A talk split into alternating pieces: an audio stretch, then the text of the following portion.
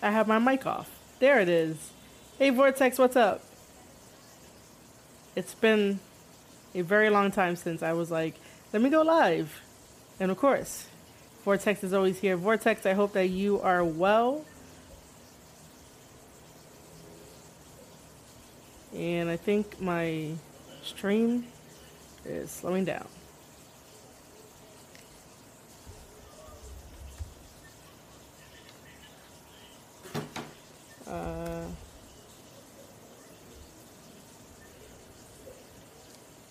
It should be good now.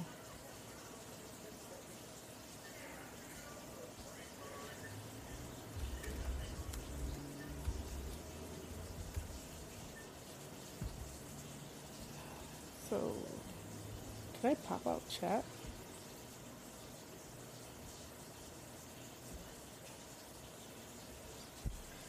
This is so annoying. Next time I'm leaving this in regular OBS. I am probably not going to use Streamlabs.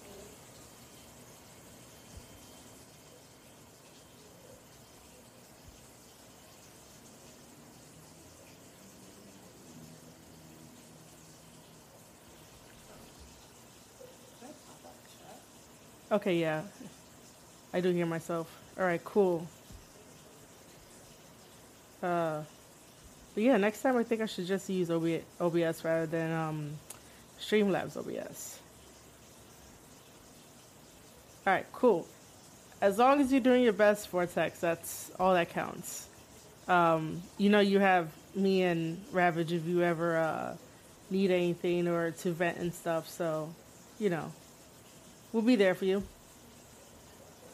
And it's definitely been a long time since I decided to want to stream. And Vortex, you're going to learn a lot about what I've been doing for the past couple of weeks. And all the fun stuff. And it's cool that I get to have, like, the topic set up so now everyone knows what we're going to be talking about. And this is the first edition of the Marie Shadows show, which anything can happen. This is where anything I want to talk about can happen on here. If I want to have my buddies come on here, they're more than welcome to.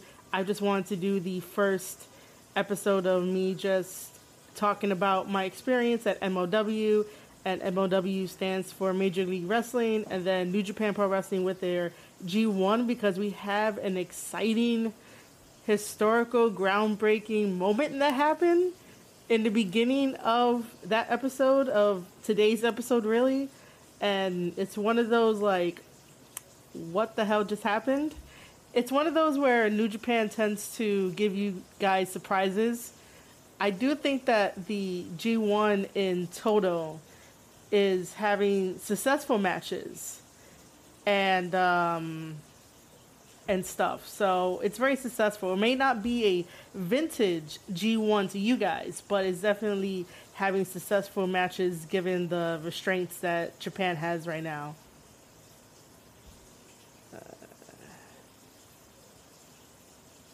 Yep. Yeah.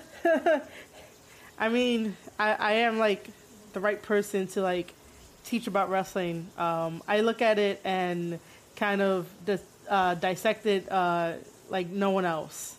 And of course, on the side you can see the chat commands list, so if you guys ever want to know what the chat commands are, it's here. It's, you know, you can put it in the chat with the exclamation point following the word. I like to welcome everybody as well, just make sure that they're all doing good before, like, I jump into the topics, and hopefully, like, I stay on topic. But yeah, you guys are not gonna get me to stay on topic. This is a very informal format that I'll be following for these live events that I do. This is the first one. I just have to work up the nerve to continue to do it. I feel a lot more comfortable just doing the regular podcast episodes and then appearing on other podcasts or shows just to talk about wrestling. But overall, like, I got to get over myself and get over my thoughts and stuff, because sometimes overthinking just does not do wonders. So I'm a lot more professional when it comes to, like, me doing it by myself without a camera on. But this is definitely going to be, like, unscripted and all puns intended, raw, and everything like that. As you can tell, like, all my thoughts are, like, scattered. I don't even have, like, a game plan for this. I just tend to do things because I love this business. But I just tend to do things that make me happy and stuff like that. This makes me happy just talking about wrestling and having a platform to do that. And I definitely do not have a co-host. I do not know if I want a co-host, so if anybody out there might want to send me a DM asking for that, the answer right now would probably be no, because I'm so used to doing everything on my own where I can control it and, you know, dictate how I want things to go. That doesn't mean that I'm not open to probably having a co-host if you think that I might need one. I may need one, but at this time, no. But as I get more comfortable with this, I don't mind having a round table with my friends, and we do that, and we somehow try to do that. But yeah, it's just all about, like, reaching out and making sure that I'm not, like, overworking myself with all the podcasts that I have to do for my own show. So obviously, if you are a first-time person watching the Marie Shadows show and then trying to know who I am and what I do, so let's just get that out of the way, I guess. I guess we're still on the first one of, like, welcome everybody. So I am Marie Shadows. I am a storyteller, and I was once a WWE employee. That didn't pan out, but it's all good. I got the experience. So now I basically do podcast shows. I have the Square Circle podcast that covers mainstream wrestling, such as AEW, Impact Wrestling, New Japan Pro Wrestling, MLW to that list, and even talk about my WWE days. Unfortunately, I do not add Ring of Honor to that because I really don't keep up with it at all. I know it's still around, but unfortunately, I just don't keep up with it. The Square Circle podcast originally was supposed to be about not only covering mainstream wrestling, but to also interview wrestlers. But again, I just need to get over myself. I have been doing a very good job of doing the vlogs.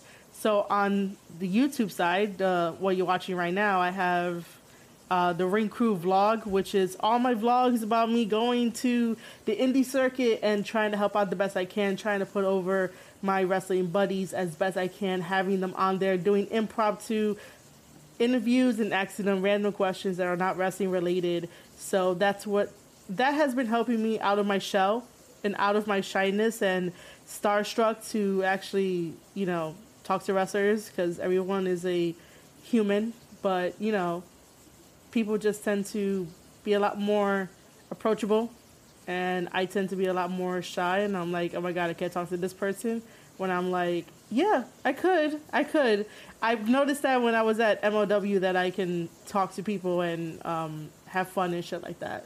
Like, if it's a good atmosphere, then I'll be okay. If it's a shit atmosphere, then, like, nah, fuck that. Like, nothing's really happening if it's a shit atmosphere. If it's a fun atmosphere, I will be very talkative and very cute and charming. But if it's shitty, nah, expect nothing. So, yeah, I have the Ring Crew vlog that follows my people around. When I say my people, my guys, especially JD Alpha, he's one of my boys. There's also Leland Parker, who's my other boy, and Cuzzo's my other boy, and those are the three that I am accepting as my boys. I would do everything and anything for them to try to get them over into the business.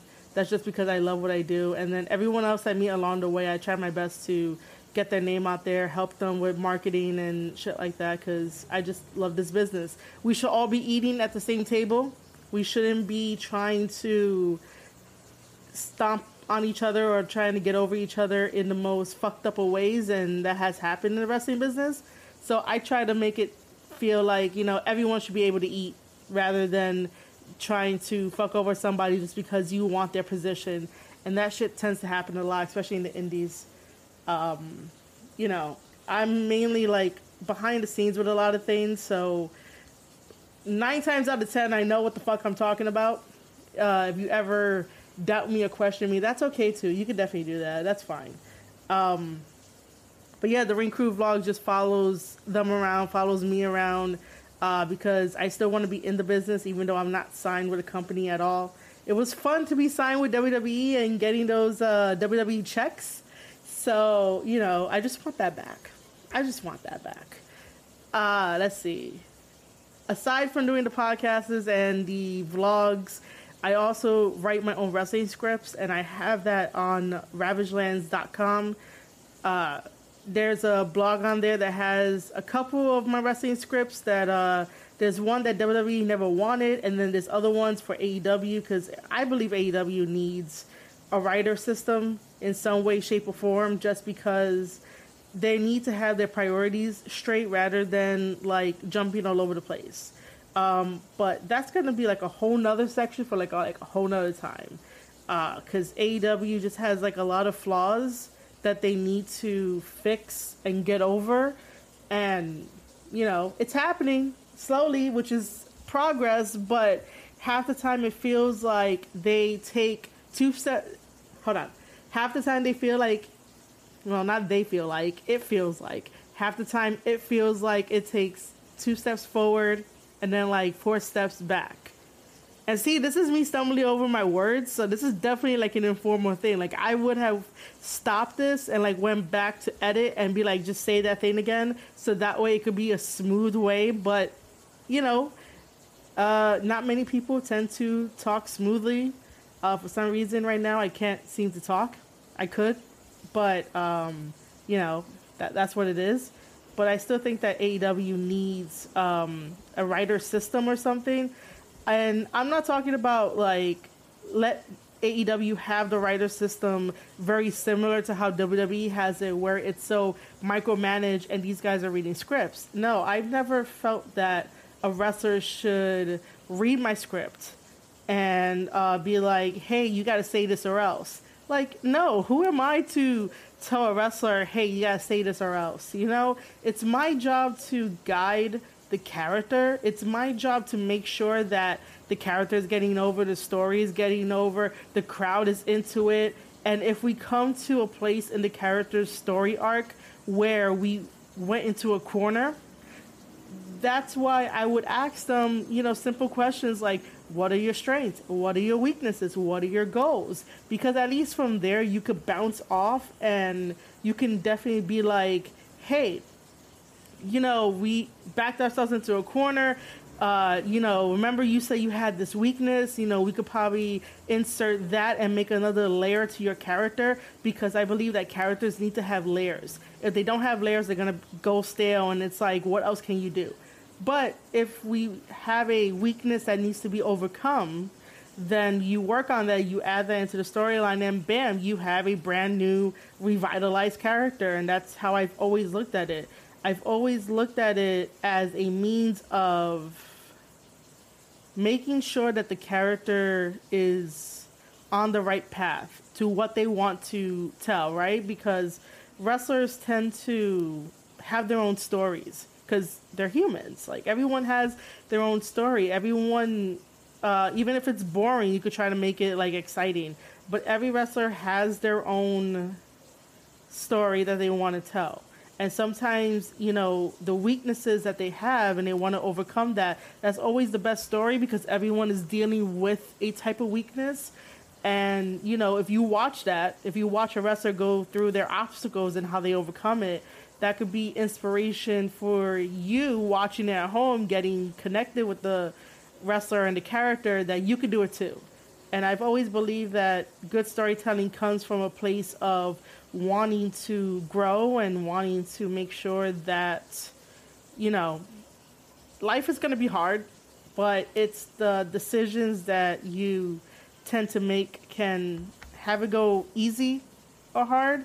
And if you see, like, the characters on the screen doing it, and don't think dirty for what I just said, but if you see the characters on the screen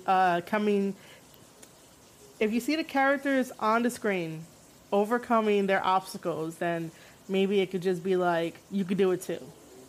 This is why I don't tend to go live and, like, talk like this, because my brain tends to say the wrong things, and then I stop and my brain is like, people are going to, like, insert dirty joke here. But I guess my charm would be like, why you guys are watching. That's what I would think. So, but yeah, that's how, like, I've always saw, like, the writers thing to do. Yes. I've always seen it as, like, I'm there to guide the character. I'm there to guide the wrestler. I'm not so much there to be like, hey, read this script, because, you know, wrestlers did not apply for a TV show. Wrestling is a TV show, but it's not, like, heavily produced like the HBO shows, the Netflix shows. Like, that's a whole different genre, even though it might be similar to wrestling anyway, but it's just a whole nother breed. So wrestlers, you know, didn't sign up to be the newest character on, like, you know, your favorite TV show when you're watching a wrestling show, if that makes sense. So that's why I wouldn't necessarily give them a script to be like, hey, you got to read this or else. Like, No, it doesn't work that way. It doesn't do that at all. And I learned that even though AEW does not have writers, the road agents and the producers that help put matches together, that's sort of like their table of writers. But, you know, in the end, it's just not working out right because there's a lot of loose ends. Like, I know I didn't put it as a topic for, like, AEW, but since I'm talking about AEW, I guess I'll just dive right into it of, like, some of the flaws that would need to improve. One of them would definitely have to be, like, you know, now we have the influx of CM Punk is there, and if you guys know me, you guys have been following me, I am no longer a CM Punk fan, so, like, you know, if I do mention him, it's only going to be in terms of what he's doing in AEW and stuff like that. Now we have Bryan Danielson, the American Dragon, who's going to have probably the greatest run, his last greatest run probably. And then we have Adam Cole that just came in, and we have these three huge names. And sometimes I feel like, even though there's like this rotation of the roster, and the roster is so big that sometimes I think AEW fans forget that we have wrestlers who are there by appearance, wrestlers who are there that have signed a contract, and then I tweeted this out somewhere, but mainly, we have, like, the ones who appear, they get paid per appearance. So they're not really AEW contracted because they don't have the all-elite graphic to let us know that they are contracted. Like, really contracted. So technically, if you really think about it, to, like, the base fundamentals of, like, how many people are on the roster, it's probably not that much. Everybody says that's like it's like a high 100 and something, and that's because you see all these guys. But I personally will not count the guys who come in for just pay per appearance.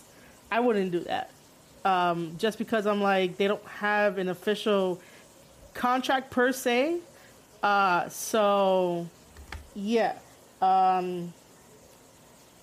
But AEW has this rotation thing going on where, like, if you're not featured on AEW Dynamite, you're either on Dark or Dark Elevation or Rampage.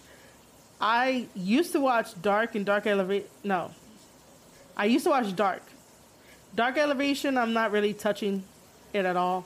But AEW Dark was cool in the beginning. It was nice. And then now it's just like, you know, these really long sets of matches. And I'm like, if I want to go to an indie show, I can see the same matches there as I would on Dark. Meaning the amount of matches that they have set up. Lately it's been looking like it's been shorter because they're on the road. But, like, during the pandemic, it was, like, 16 matches, maybe 20 matches. And I'm here, like, if there's nothing going on, meaning, like, no story, no, I guess, prep to, like, take this to AEW Dynamite, then, like, I'm not going to be interested. Because if it's going to be matches, at least, you know, make it exciting. And if I wanted to see 16 matches, I would definitely go to an indie show. I don't need to see it on YouTube and stuff like that. Also, the thing about keeping the shows on YouTube and not really advertising it, like, I think it's a big missed opportunity.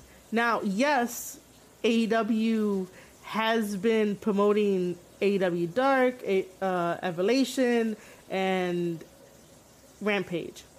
But let's just stick with Dark and Elevation for what I'm about to say next. YouTube is not a really good measurement to think that people enjoy dark and dark elevation. It's not like a standard to have like the measuring for if people enjoy it or not. Yes, I do see on my timeline a lot that people enjoy dark and people enjoy dark elevation. But those same AEW fans need to remember that not everybody is on YouTube watching 24/7 wrestling. Like, no one is on YouTube specifically to be like, oh, I need to go watch AEW. YouTube is ground for, hey, did you see that stupid video? And if you saw that stupid video, you're sharing it with your friends. You're not sharing wrestling with your friends via phone and text messages and, you know, maybe like video call or whatever to be like, hey, did you see that match? No, you're calling your friend to be like, hey, did you see that stupid person? Because in order to get famous and in order to get views and clicks and everything under the sun, you do stupid shit to get that. In wrestling, especially if it's like a TV produced, like AEW and the WWEs of the world, you necessarily will not have someone calling your phone to be like, hey, did you see the latest, you know, thing in wrestling? It may happen. It can happen. I'm not saying that it won't, but let's just say that like 95% of people in the world are on YouTube to watch other things other than wrestling. So the 5% on Twitter that is always like, oh, just watch it on YouTube. Just watch it on YouTube. You do know there's other things to do on YouTube other than watch wrestling 24/7. You can watch wrestling 24/7. Not saying you can't, but let's not use that as a way to be like AEW is putting on best hits on YouTube. And we could think of YouTube as like the, how can I say this? We could think of YouTube as like the fundamentals of like how to grow as a wrestler. But I will only say that if you're willing to make content rather than just wrestling and having it on there. There's also that other narrative too that, if it gets a good reaction on YouTube, then, you know, it's grounds for putting it on AEW Dynamite. And I think that's a really unhealthy way of looking at it because technically, yeah, the wrestlers that they signed to AEW are all indie wrestlers and they're learning the TV way. But, you know, at least have writers there to guide their character to make sure that they're over and not just have them do it themselves with trial and error. And I know that people are able to go to all the coaches that they have, but if you don't have someone like myself who doesn't wrestle, I've tried wrestling, it's not for me, and I've accepted that. But someone like me who studied a lot of wrestling, watch a lot of matches, and break down matches differently than like anyone else, then you need that outside perspective like myself. You can't just keep having coaches who are certified and legit wrestlers help out other wrestlers to try to get their characters over. Sure, they've been in the business like forever, but how many of those certified legit coaches are able to use social media to the ability that I can, to the ability of that, you know, those who aren't wrestlers and aren't in the business like that can. Like, I'm always pushing JD Alpha to use social media. Does he use social media? Not all the time. I have to kick his ass in order to do it. But he has put the effort in to try at least. And that's all that's needed for new wrestlers coming up. And I don't think that having a match on Dark kind of helps that, especially when it's on YouTube. Sure, it's on, you know, video on demand. You can definitely go back and watch it. But again, who is going back and watching these matches? I don't think anyone is. It's that same concept. No one is calling you to be like, hey, you have to turn on AEW right now to watch this. No, they're calling you because they found a stupid video. It's the same thing with the TikTok algorithm. If you see something stupid on the TikTok algorithm for the For You page, then you know you're sending that to your friend. And most likely it's not about wrestling. And I only make those comparisons because there's this weird narrative that goes around Twitter and that goes around AEW, and it's like the Bible, as if it's true. Give me 1 second. Oh. Anything can happen on my show. I just felt a sneeze. So that's why I said give me a second. Now I don't feel the sneeze anymore. I don't know what's happening. Anyway, wait, do I feel it? Come on.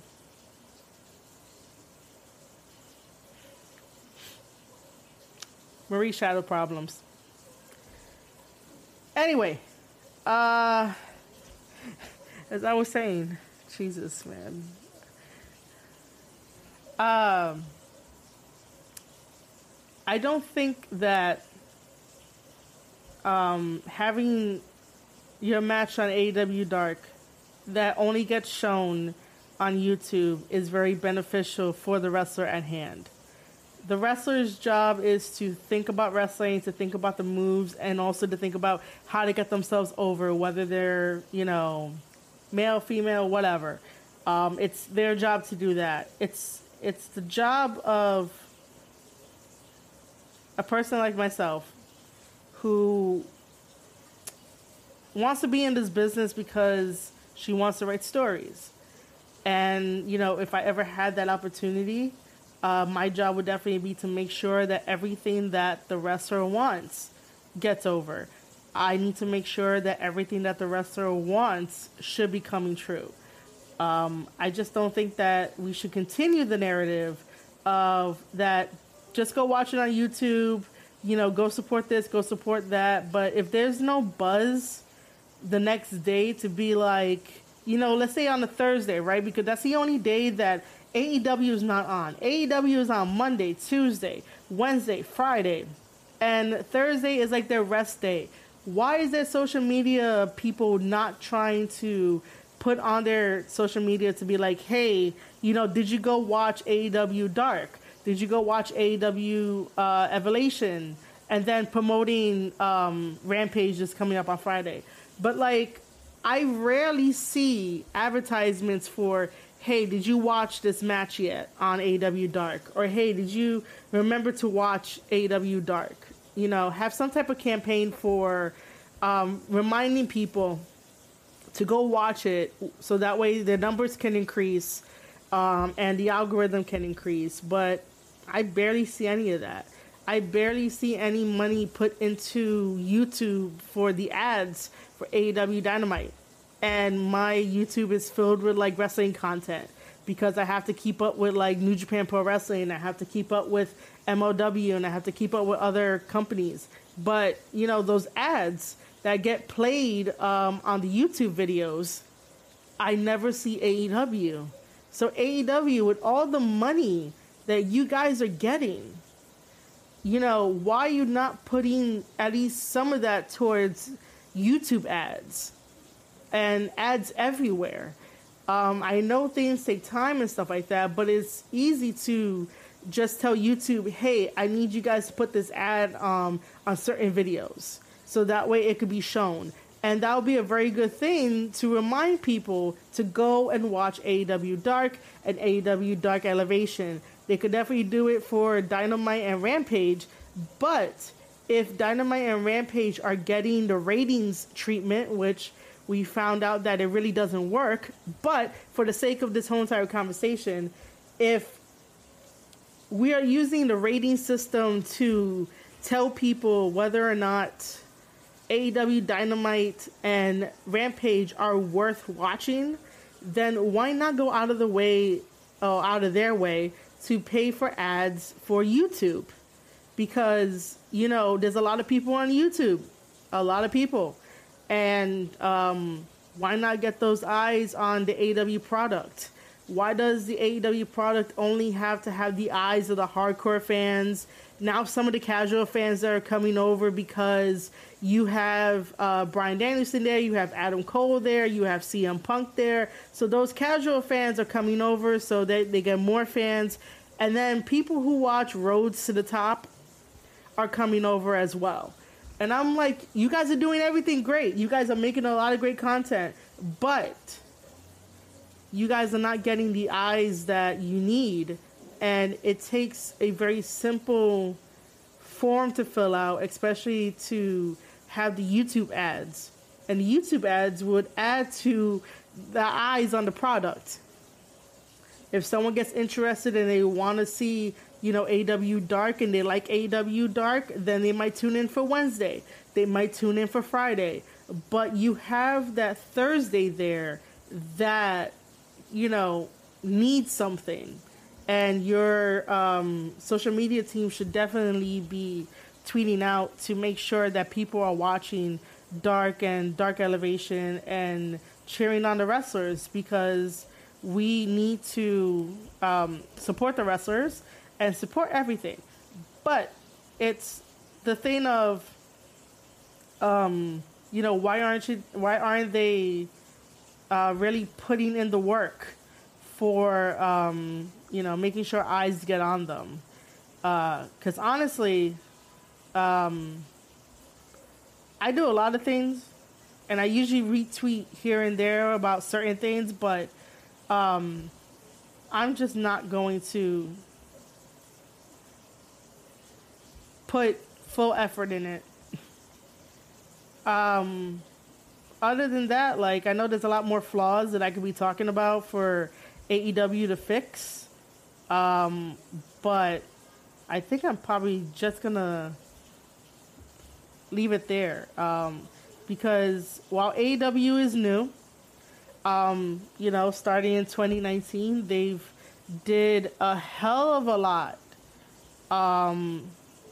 You know, they did a hell of a lot, but it still needs to get better. And I hate using that phrase. I no longer like the phrase of do better or just better. It's like, I really don't like that, just because of everybody on Twitter being at each other's throats to be like, oh, you gotta do better.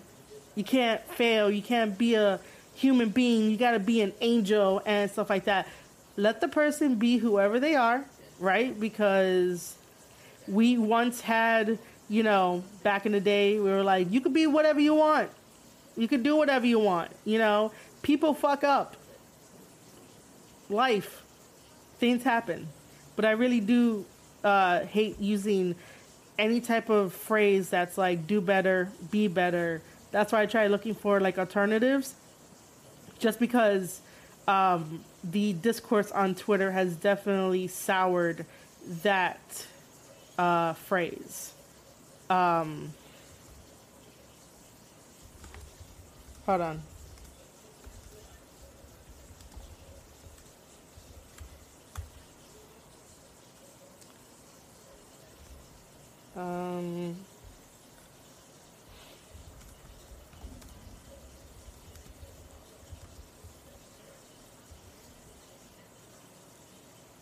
So we talked about AEW. I should have put AEW up there, but I was like, there's no news for me to really cover about AEW. And then bam, look, I found some flaws, and that's what I do. I tend to find flaws in, like, you know, the things that I love, and I give suggestions on how to make things better, and stuff like that.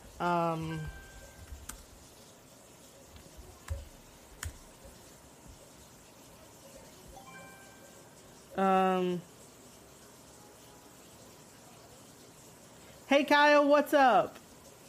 No problem, man. That's cool. I'll be here for a while.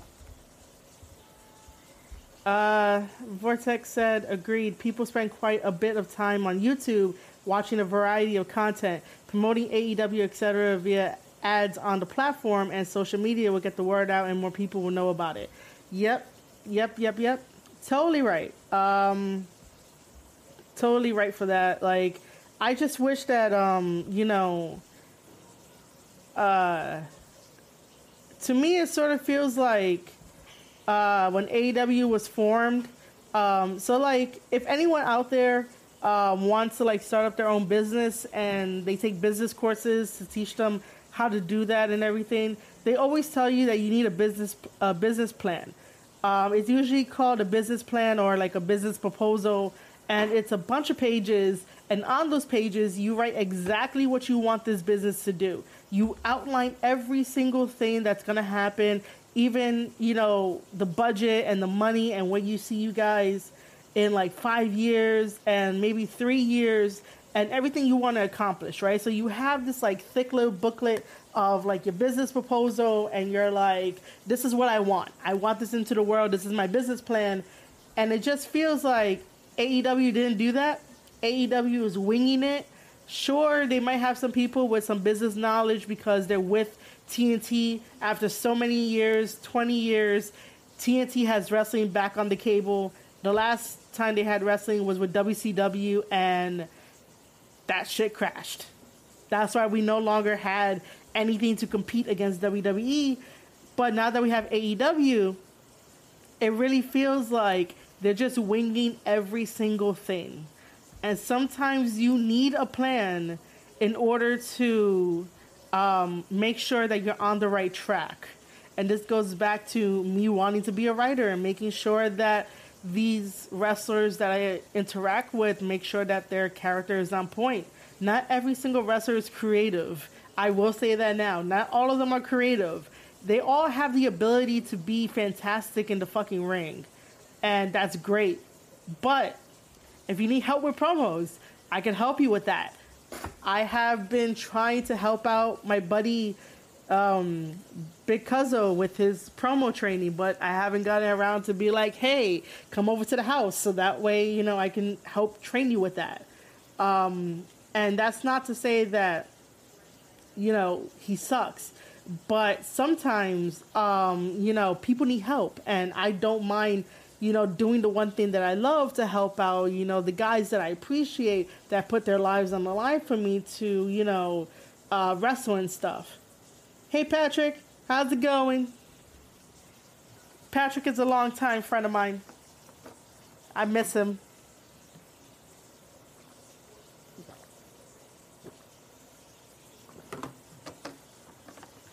But yeah, that's exactly what it feels like. It feels like AEW doesn't have a business proposal /plan when they created this. They were like, we're going to create a wrestling company and it's going to be the best thing. And it is. It's just that,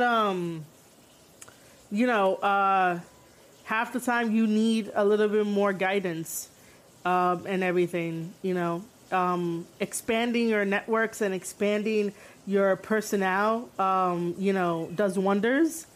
And it's kind of, I don't want to say the word annoying, but, I just want to know when they're going to expand their backstage personnel so that people don't have to wear multiple hats and, people can do what they love.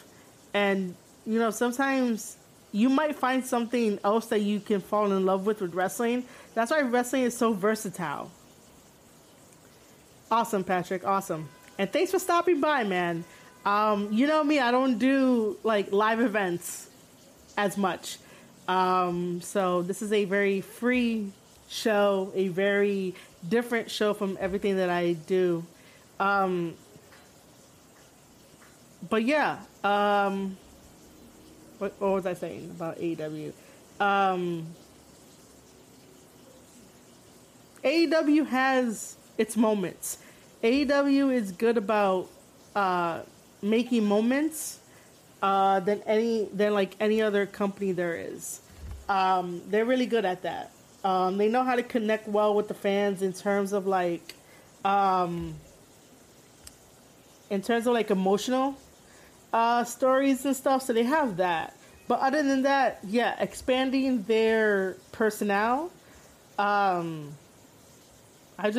waiting until they expand it, because I would truly like to work for AEW, but you know, I'm not even on their radar.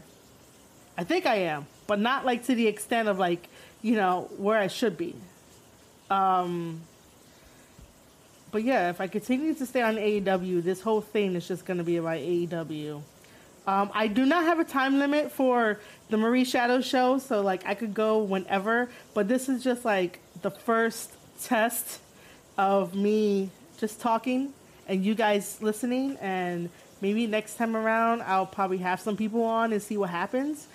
But as you guys can see, the scroll up on the top, it tells you where you could definitely like find my stuff and whatnot. Hey, Square Circle Countdown, how's it going? Just to see where you could definitely find me, and know when I'm gonna do this. This one was just like, I just gotta do it. I gotta press live and I gotta start talking, and that's what I gotta do. This isn't like planned. Technically, it's been planned for a while.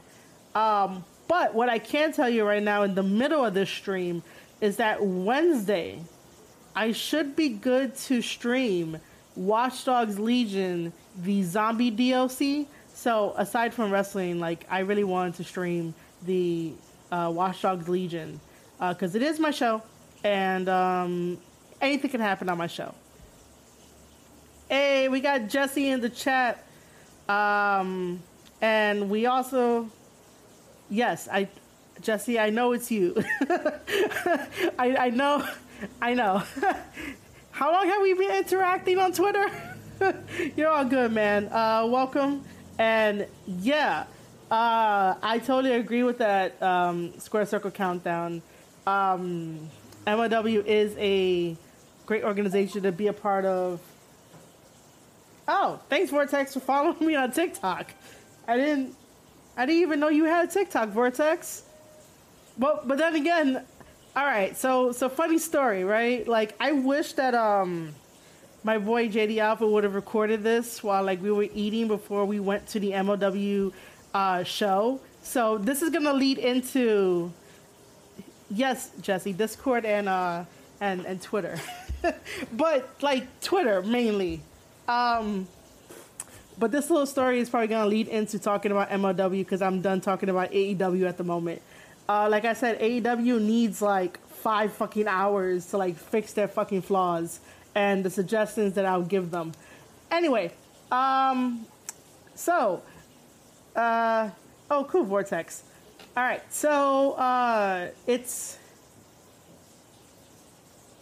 I'll get to that in a moment. Give me a second. Oh, okay. Well, Vortex, you're gonna like this story. So it's myself, is JD Alpha, and Ravage Dragon as well. So we stopped at like a little mini mart on our way to Philadelphia, because we drove from New York City all the way to Philly. Man. So we stopped, we got Burger King, and JD Alpha asks me, how long you had your TikTok? And I was like, not that long. I just got it. And he was like, well, why'd you get it? And I was like, because Tama got it. And he gave me the only look. And I started cracking up, because Ravage Dragon, who is my boyfriend, he got his for like a while now.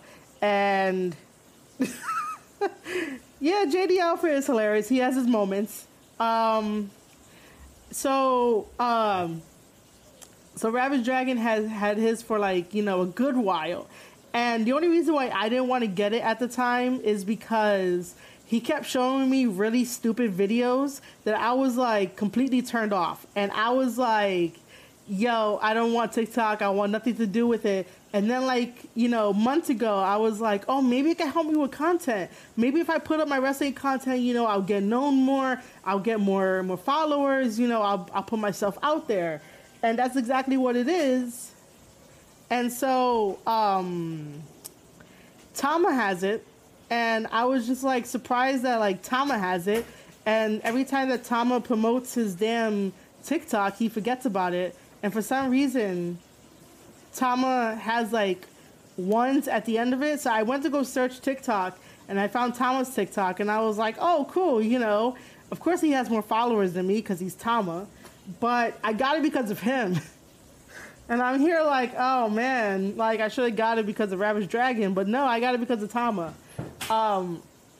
So yeah, we had that little exchange about like, you know, why I got it and like who made me get it. And it was Tama, other than Ravage. So after that, we get back into the car and we drive to MLW. And we got there a little bit late, so like I didn't get all of the media press scrum and stuff like that. But I did manage to get the video of Hammerstone and doing that, which I probably should play that for you guys in a little bit. And Myron Reed was there to take questions too. I couldn't get in any questions because I didn't know like who was gonna be there. Like they didn't give me a list beforehand to be like, oh, these are the guys that we're gonna have to be there. I do know that I felt really bad because even though I said some facts on Twitter about why Jacob Fatu is going to retain the title. Spoiler alert. Sorry, I'm not gonna say anything else. But you know, just siding with Duke. If you guys don't know, Duke has his podcast called Duke Loves Wrestling podcast. I was on it. I should know this off the top of my head. But yeah, I sided with Duke on the main event, and now I feel bad because I felt like I talked shit, and now I'm gonna have to make a podcast about it and be like, I'm so sorry. But yeah. Basically it was to the point where I sided with Duke and saying that Hammerstone has the National Openweight Championship title of MLW, and I was like, well, anybody could win that belt.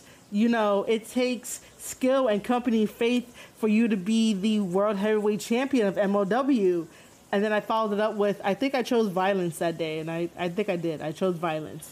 But other than that, Square Circle Countdown has a question. Which match did you think stole the night this past Saturday? Wow. So this past Saturday was MLW Fightland. You guys will be seeing the main event on Vice. And then I think you guys are seeing some other matches too that same night. So October 7th is when you can see the main event. Do not skip the main event. The main event is probably the best match on the card. It was really good.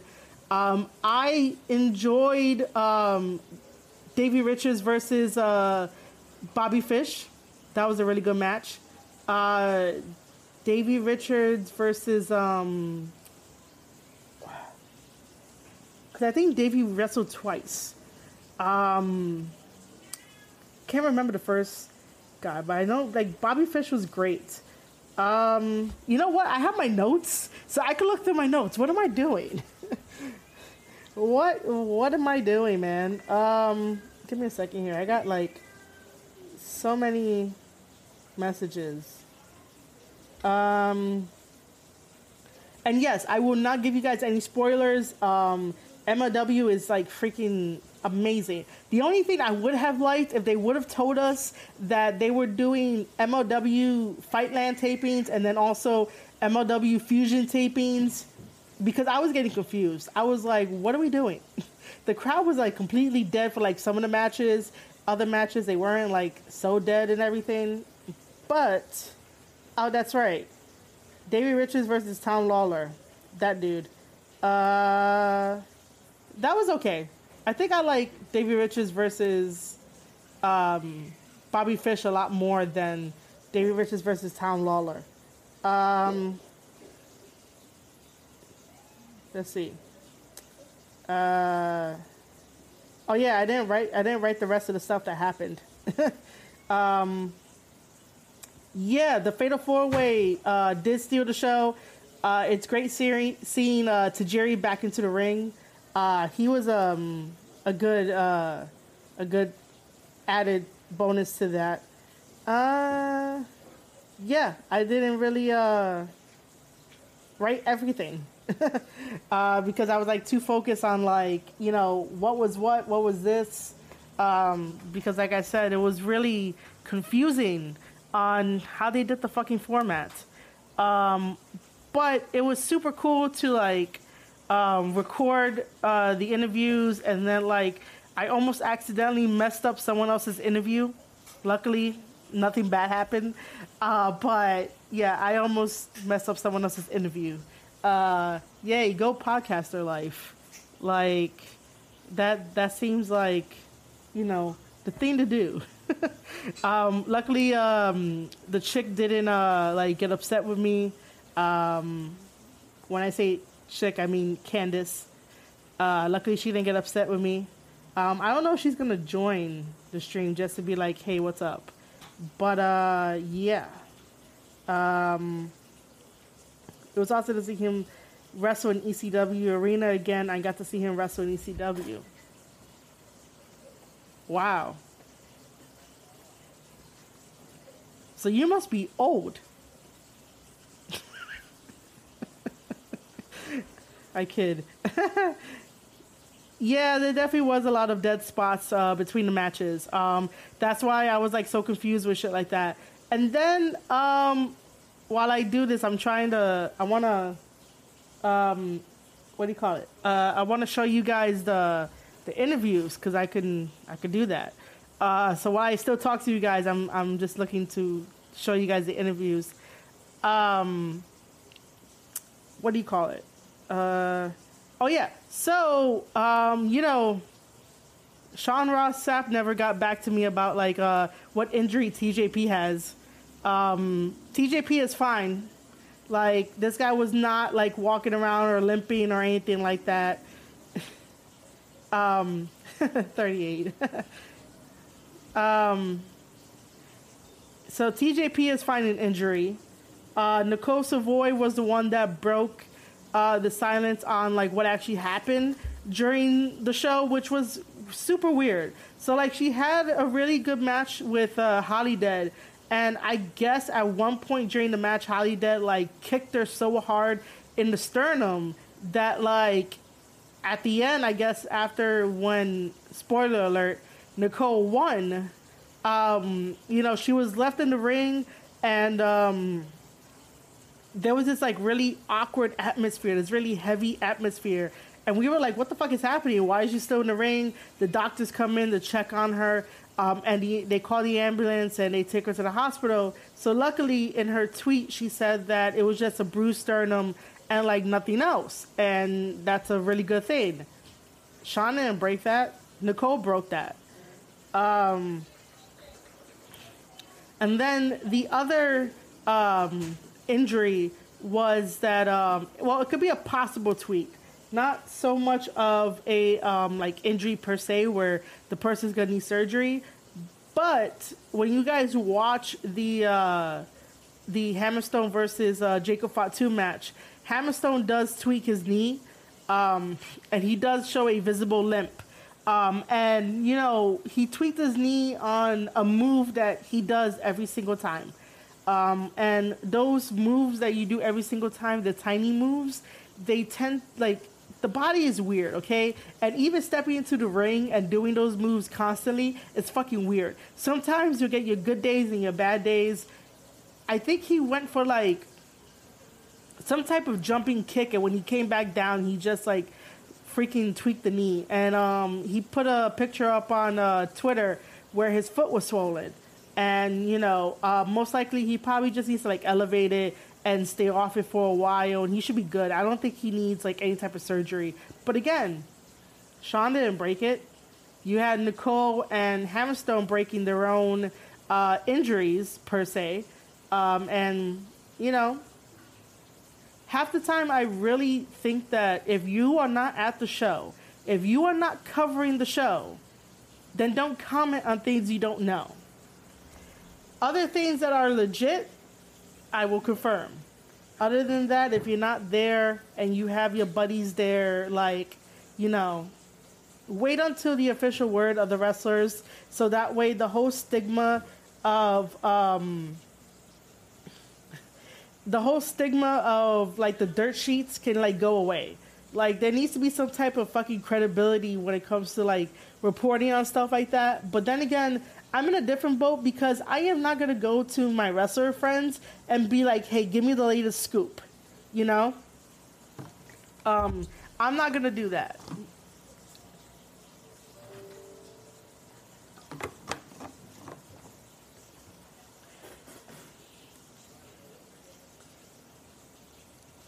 I'm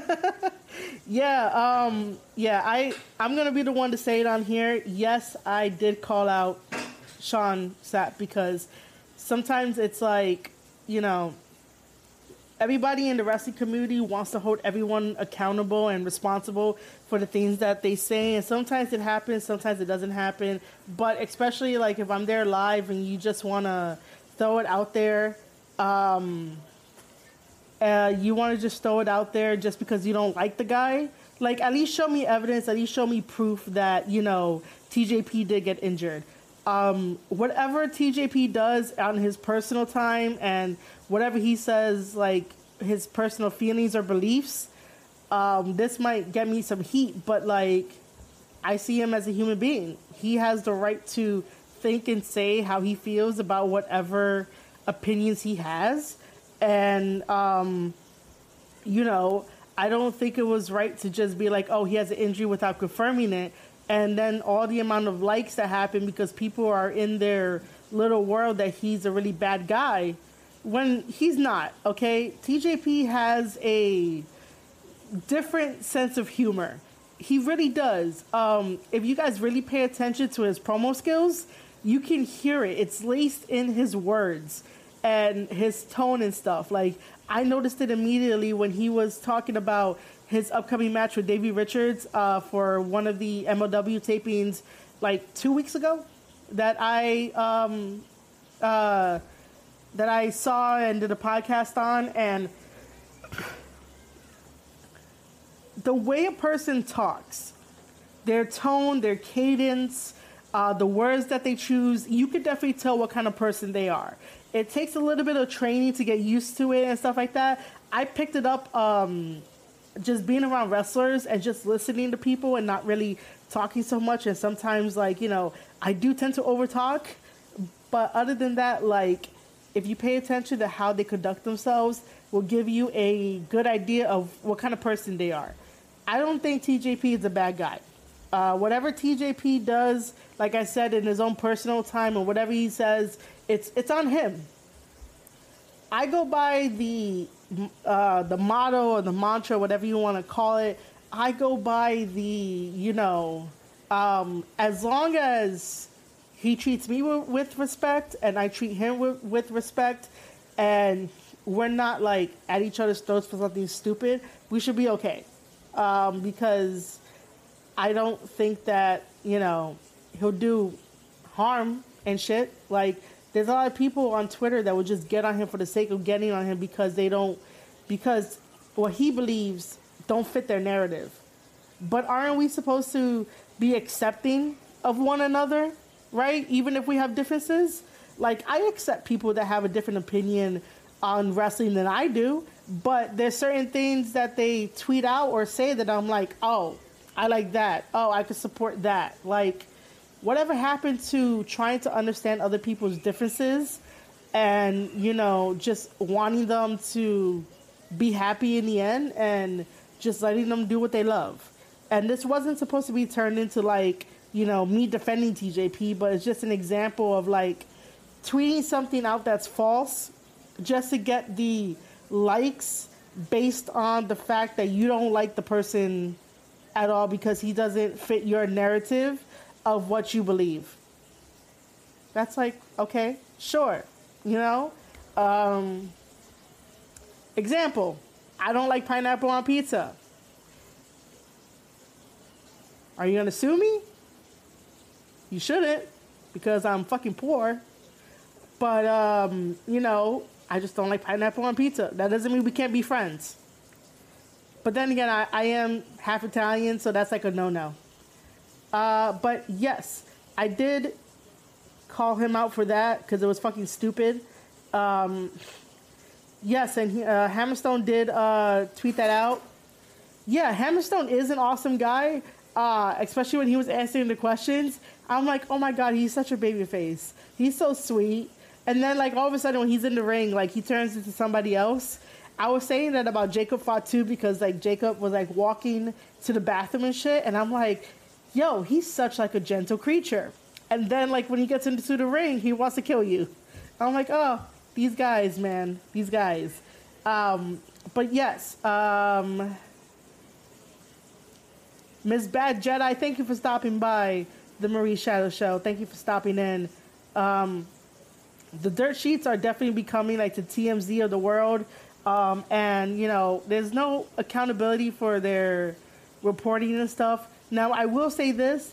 I am thankful for Fightful to pick up the WWE story I shared with Perched on the Top Rope about, like, my first, like, month at WWE with the whole WWE Network and all that stuff. I'm very thankful for them to do that. But I'm only going to call out bullshit, especially when I know that if I'm there in person and I'm there live and I'm live tweeting, then, like, you know, you should listen to me. If you're not there, then shut up and go watch something else. If you're not there live, shut up and go and watch something. Go watch something else. Man.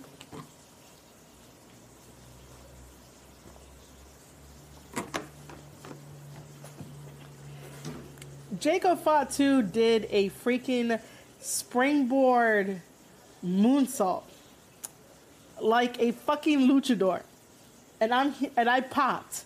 I really popped. I was like, oh my God, what is this? Like, I could see him do a moonsault a million times, but, like, to see him do a springboard sort of moonsault, man, I was just like, yo, this guy, man, this guy is great. And he's, like, young, too, so it's, like, you know, amazing. But, yeah, I should definitely find you those videos. And I should definitely, like, take a break in a little bit. I have no idea what I'm going to put it as. Is it going to be Media Source? I suck at live streaming, by the way. Like, you know, I don't do this often. I really don't do this often. Let me see.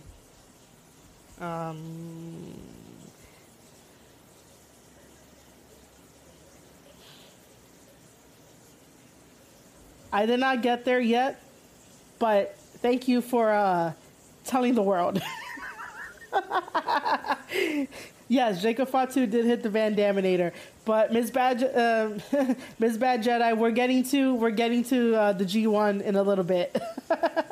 But yes. I'm going to have a lot to say on that. But first, I got to get you these videos up because I want to share them with you and on this stream. And then I will take a tiny little bit of a break.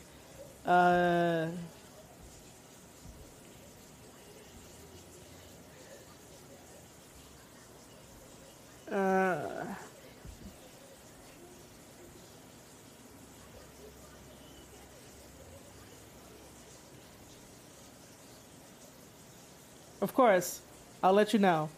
I'm just not used to it as much. So wait, is this gonna start playing? Show nothing when playback is here. Oh, I'm using Streamlabs OBS rather than OBS. But if I ever need help, then yeah, I'll let you know. Okay, so maybe it's not Media Source. All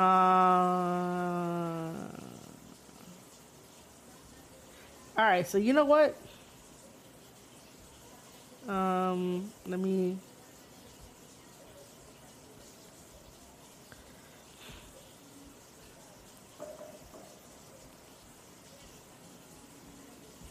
Let me do this instead.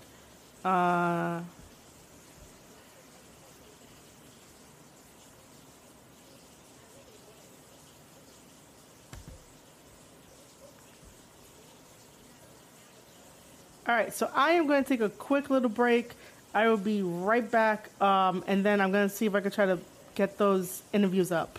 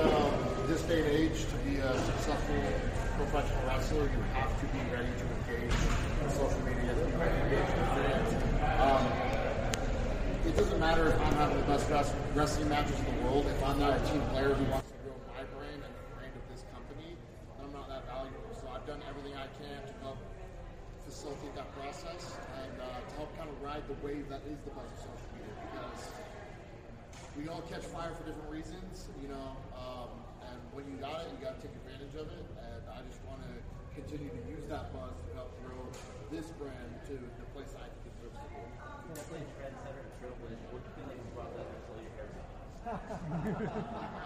You know, I was this close to wearing a flannel shirt for the match. Hammer, with Fatu, Ponta's always lurking around. Is there a plan in case Contra decides to interject themselves in this match? I think you kind of already answered the question. I don't think there has to be a plan because it's how things have been since the beginning. It's kind of been the uphill battle I've been fighting this whole time. And to think I'm going to get a 100% clean fight would be kind of being a so the game plan is the plan that's always been. Have eyes in the back of my head and bigger muscles than everyone else in the right time. Hammerstone, you're one of the faces of MLW, but tonight you have a chance to be the face. Are you ready to shoulder the company on your back? Because people might be modest and say, oh no, it's a team effort, right? But come on, man, you know you're ready to take MLW on your back. You got a big back. You know, it's something that on day one, that's what I want to do. Not from an ego standpoint, but just from that, those are my personal aspirations. So, honestly, I'm ready for the challenge. I think my biggest concern is getting the M4 security to championship belts. When you win the World Championship tonight, are you going to unify the championships or become a You know what? I'm a big believer in not hoarding opportunities. I'm going to have to cross that bridge when I get to it. But whether... I want to maximize the championship opportunities for everyone in this company. And we have a lot of really hot young talent come in who are hungry to get their opportunities. And so I can't say exactly what I'm going to do, what decisions are going to be made, but I definitely don't want to take a championship belt off the table for people that are vying for those opportunities. Alex, Steph Kelly is here tonight. You mentioned you in a recent interview about how he's kind of you're on your new way to the wrestling. Coming from the aspect of that and being a part of that, a dream list for wrestling, how does it feel to be that, and then also the potential of maybe wrestling Alex Shelley down the line? I mean, it's a huge honor. The first time I met Alex Shelley was actually probably about a year ago, and he gave me that reaction very genuinely in person. But, he almost acted like not a wrestler but a fan of mine, and it was really cool because he's someone I look up to, and now I'm getting to that phase where a lot of the guys who I looked up to getting in, have become friends of me and vice versa. And it's just a great honor. It shows that all the hard work I put in is paying off, and one of my craft well. So you're definitely in great shape. You said you've worked really hard, 2 days in the gym, getting ready for this moment too. But when it's all over, your team is raised in the world titles. What's going to be the shape for tonight? I haven't had a drop of beer in over a year, so I gotta say. Are you looking to have what type of beer? I don't know. Is Kiltlifter popular in this part of the country? Who knows? I don't know. Whatever it is, it's just a vessel to getting drunk. And whether that's a drunk celebration or a drunk piggy party, I think it'll probably be happening. Whatever they're happening. Listen, you're the A side of the main event. The B side is Fatu, the world heavyweight champion. What do you think is going through his mind, looking at you coming in as a hot challenger to his belt? It's like I said, I think Fatu's thinking, do what he's always done, he's going to get what he's always got. I think he's had some incredible competition, but nobody quite like me. I think he's looking at this as just another title defense, while I'm looking at it as the most important match of my career today. And those two outlets are going to weigh heavily on our preparation, on our mentality, and our execution that's put forward in this match. And that's going to be the key difference for why I think I can be Fatu. You had to ask. Oh, what? Once again, there's a lot of great talent after you obviously beat Fatu tonight in the ring. Who's next on the list on your Hammerstone short list for the singles? Oh man, it's so hard because when you look at the young guys coming up, the guys like Tankman and Alex Kane, and these guys that are fighting to climb up the card. Basically, the guys who are at the same spot I was, maybe 2 years ago. You can't help but want to work with these younger guys. But I will say. One of my favorite wrestlers getting into the wrestling with Davey Richards. To have him in the company is very exciting because that inevitable clash is something that I never thought would personally be able to happen for myself. And now that it's a possible reality, I hope it becomes an existing reality. You also wrestled very heavy match. Talk about, because that was another guy's surprise. Talk about wrestling him and then ultimately winning the category. Tom's a different type of wrestler. It's a different cat.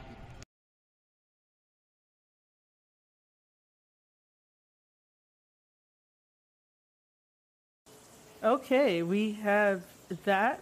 That was the end of that little mini interview. Like I said, I got there a little too late, so I was in the middle of that, so that's as much as we're gonna get. And then next is gonna be Myron Reed. What they were doing for the media scrums were like 5 to 10 minutes for like the wrestlers. I don't remember who they said they had on before Hammerstone, but all I have is Hammerstone and Myron Reed. So we'll go and look at that for now. Talk about going at like how does that stack against you? You know, man, I like to look at it like this. Like it's stacked against all of us. So I just gotta be the better man in this situation. And that's what I do every time. It's young good shit, you know?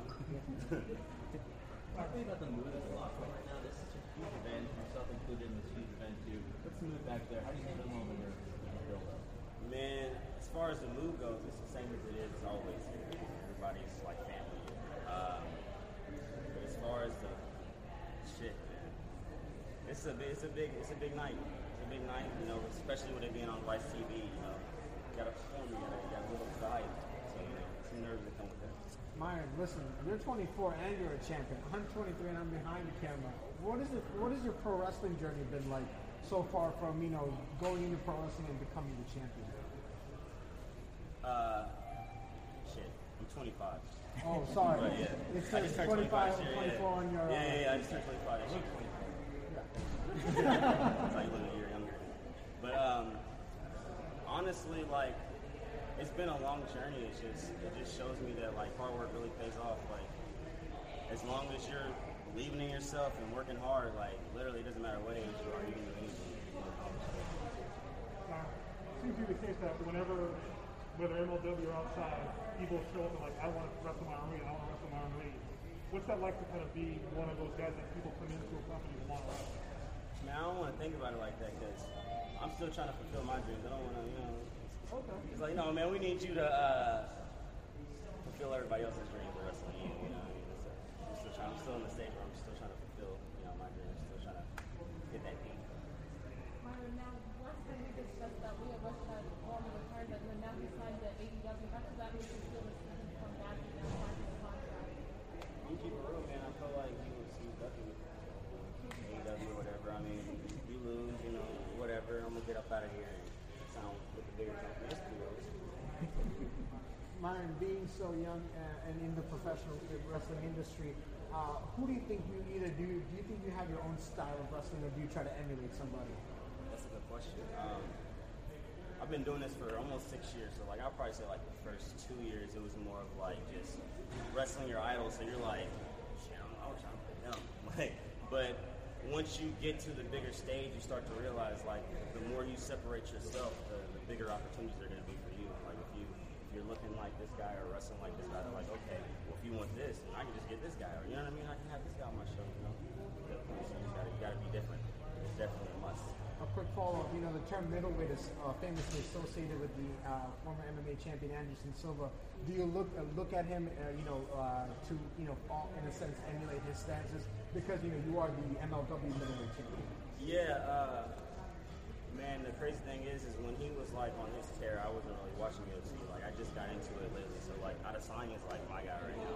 So like I'm like that guy's the man. Like if I can be half the guy he is, like you know what I mean, I'll be good. So. Yeah. Just like Tanahashi, are you big into anime? Not really, but like one of my friends turned me on to it, so like I started watching this. Like it's called like Bakugan or something like that. Yeah. I don't know how I feel about it though. Like the first couple episodes are like weird for me, but like after that, it's like it's slowly getting. I might have to do it. With the album, is there anyone in particular you're keeping an eye on, or you keeping an eye on? Man, there's so many good wrestlers in that tournament, bro. Like. I just want to wrestle all of them. Like, I wanted to show what I can do against anyone. Like, different style, same style, doesn't matter. For all your hard work, you've proven that you deserve to be on the stage because you've earned it, though. So what's the routine like to get ready for something like this? You mentioned when you're nervous, going to be part of it, but what do you do to get yourself settled down so that when the lights do shine, you perform the best? I'll have, like, shows, like, I'll be, like, 2 years and I'll go to the show and, like, I'll be, like, I'll go out there and I'll be all nervous and stuff, and then like I'll go back and I'm like, yo, you just took like 2 steps back, like you're supposed to be progressing. But now I just tell myself like, this shit's way bigger than you, so like you're not just doing it for yourself, so like I can't be selfish, you know. So I gotta put in the work regardless.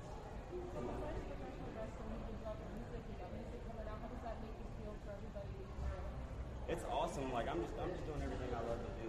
Like, I mean, they say you only live once, so like, do whatever you want to do. Like,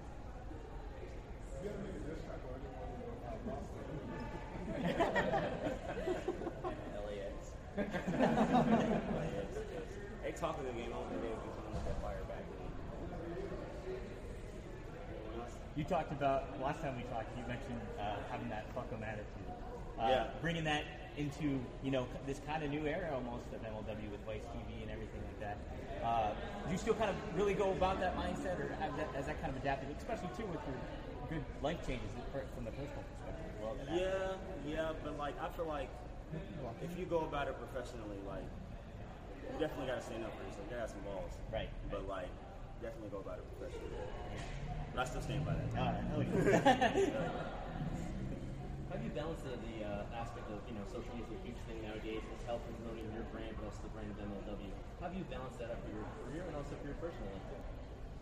Honestly, social media is a lot. So like, especially when it comes to family and stuff like that, like for me, I just try to like, when I'm on social media, I'm liking what I see for whatever I'm on. I'm posting like whatever I need to promote for the day. But like other than that, man, like I try to stay off and enjoy my kids, enjoy, you know, fiance and everything like that.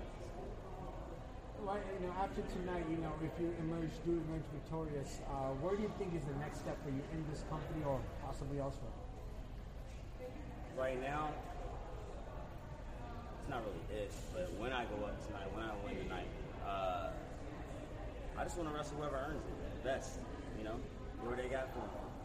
Take them down one by one like a dominoes.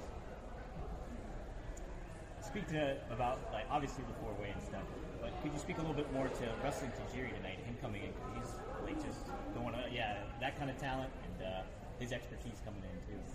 I get to learn, man. That's the biggest part about it. Like, I'm super excited to learn tonight. That's the biggest thing for me. Win and learn. You know, not lose and learn. No, that's it's a learning lesson you've had since we started to where you're confidence. Confidence is the biggest thing in wrestling. Like, you can be an okay wrestler, but if you got confidence, people are gonna think you're good. You know, it's how you go about things. So that's really good. Do you go by the mentality too, kind of, not just for you, but others, like to kind of fake it till you make it too? It's like just, hey. Absolutely, yeah. That definitely goes along with confidence. Like, you just gotta believe in yourself. You might not have it now, but in your head you gotta believe you're gonna one day have it. You gotta manifest that. So like, that's very important. Listen, you're in tremendous shape. You obviously trained yourself, trying to get ready for this. Yeah. I've asked everybody here, what's some cheat meal after the event's over to kind of celebrate your victory? I mean, I ain't gonna lie to you, bro. I eat cheat meals every day. What's the specific one for tonight? Everybody keeps telling me Philly cheesesteak, so I think I'm gonna have to try it. I'm not from here. Like, y'all probably like, no, I'm tired of it. Yeah, I'm not from here, so I'm definitely gonna give that a shot. Do you know from where Gino's past? I know a lot of people like Philly. Honestly, don't know. I'm just some recommendations. So Jim's on South, and Tony Luke's is good.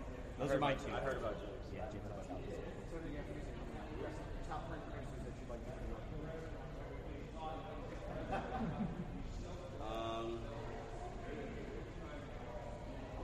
gonna name all the popular ones. I wanna work with Kanye, he's a producer himself. Yeah. Yeah, definitely. Like, he's doing stuff for Playboy Cardi, you know? Definitely. Metro. Yeah. Listen, with your, like, you know, with what he said, following up with the, how important do you think building your brand outside of pro wrestling is with your, with you being so young?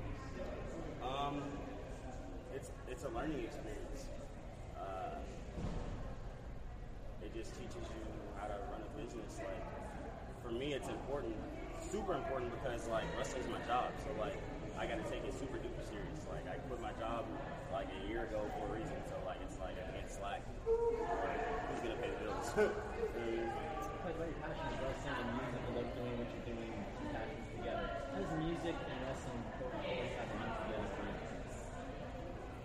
Yo, like, so when I was younger, before I even started wrestling, I was like, going back to wrestling stuff. But like, what inspired me to do that was watching music videos of wrestling, whether it was wrestling, other backyard wrestling, or like Juice or something like that. Like that's what I was watching. I was like, I was already a wrestling fan. Like I gotta do this. I thought that you just had to be super jacked and go to the WWE. But once I found that, I was like, okay, you gotta start from the bottom, but get there one day. What video games have you been playing recently? I'm gonna lie to you.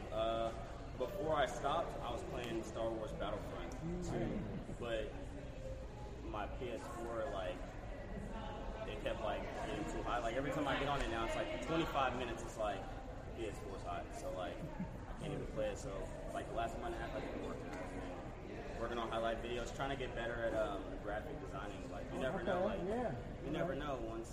So you're creating your own highlight packages, dropping them on Instagram, YouTube? Yeah, so if I'm working towards that, while I'm 25 and I get 45, 50, and I'm like super duper good at this shit, I'm like, I can go behind the scenes and just, you know. Yeah, that's the way to do it. Absolutely. Cool, thanks, Mark. Hey, man, thank you guys for having me. Thank you.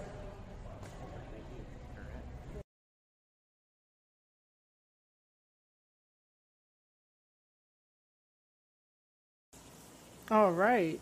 I forget how long those things are. Like, it felt a little bit longer. I can't hear it. It's not playing through like my speakers, but I know you guys can hear it. But other than that, of like the two interviews I was able to catch, it was nice to actually meet Alicia Atute as well, and you know, just tell her that I'm proud that she's got into the ring and learned how to wrestle for like a little bit. And stuff. So I told her that just because. And it was nice just talking to her for like a little bit. It was cool. I have a picture with her. I put it up on the Twitter side. I also took a picture in front of the ECW mural where it's in the men's bathroom. But everybody goes into the men's bathroom in order to take a picture of the wall there. And I thought it was like where the locker rooms are at, but no, it's in the men's bathroom. Overall, the experience working with MLW has been fucking great. Everyone was cool. JD Alpha knew everybody. Of course he does. And one day I would like him to wrestle for MLW as well. There's people that I knew that was there that were managers and wrestlers. It was great to hang out with Homicide again. Homicide's a cool dude. And even hang out with Julia Smokes. He's also cool. There's also Tristan Tai, who's part of Contra. He's also a good old friend of ours, and it was great seeing him because I miss watching him wrestle. He's a really good, talented professional wrestler who's of Asian descent.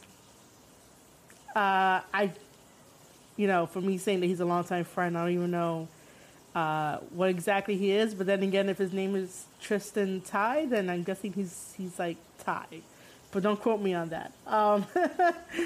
But he's a good person either way. I like enjoying the time that I had when we were all together years ago, wrestling for different companies here. But like I said, I don't wrestle, but I follow these guys. There was some pretty cool guys there. Square Circle Countdown was definitely there too. Our meeting was kind of interesting where we sort of like looked at each other. We were like, it's you, and it's you. And it was like, we were there. So I got to sit where Hard Cam is at. And that was like super cool because they give you like the lounge, but it's not really a lounge. And, I would have been fine there, with the angle that I had. Like, it wasn't too bad. Nothing would have gotten obstructed. But Mike, who's, like, the super cool, I guess, events guy that's there, asked me and my team if we wanted to sit there or sit up front. And we were like, I would love to, sit up front. So we were able to sit where the hard cam was at. And then the funny thing, too, is that if you guys saw my tweet about me tweeting out the A+ boobs that Philly had, Big Boob Girl found my tweet, and she retweeted it with a photo of hers and said that she felt like this tweet is about her. And I was like, I am so guilty, you found me out. So that was a pretty cool, interesting interaction. Luckily, she was cool with it. That I was just like, yeah, these girls here have like A+ boobs. Like, there was just something different. It's not like New York chicks in a way, where they tend to try too hard to try to be sexy and to try to be themselves. But that's not the point of this live stream.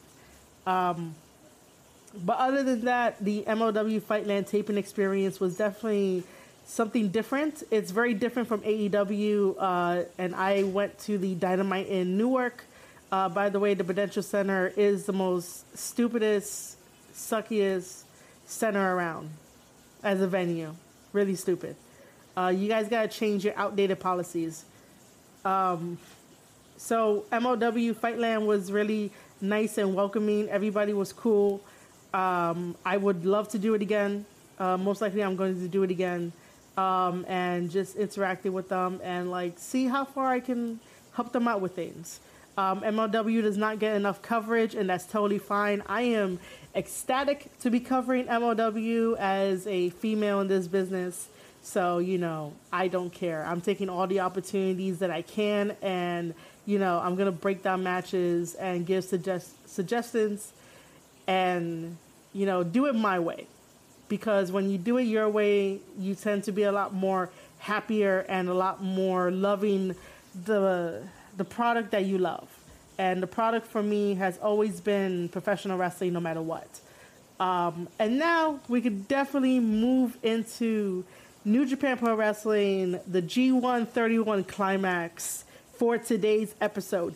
I'm not going to go back to talk about the other nights. That's going to be a whole nother live stream probably, and maybe some individual podcast episodes on the Square Circle podcast, both in audio form and in video form. But I'll plug in my stuff at the end of everything. I guess at the end of like Q&A.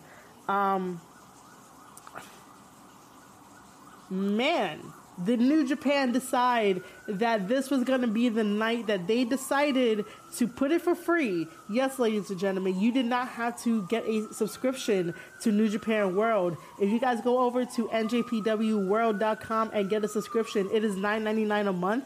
And it's definitely way better than the WWE Network. So, you know, this time around, you could have watched it for free. I'm guessing the whole entire show. I hope they didn't do like just the 30 minutes.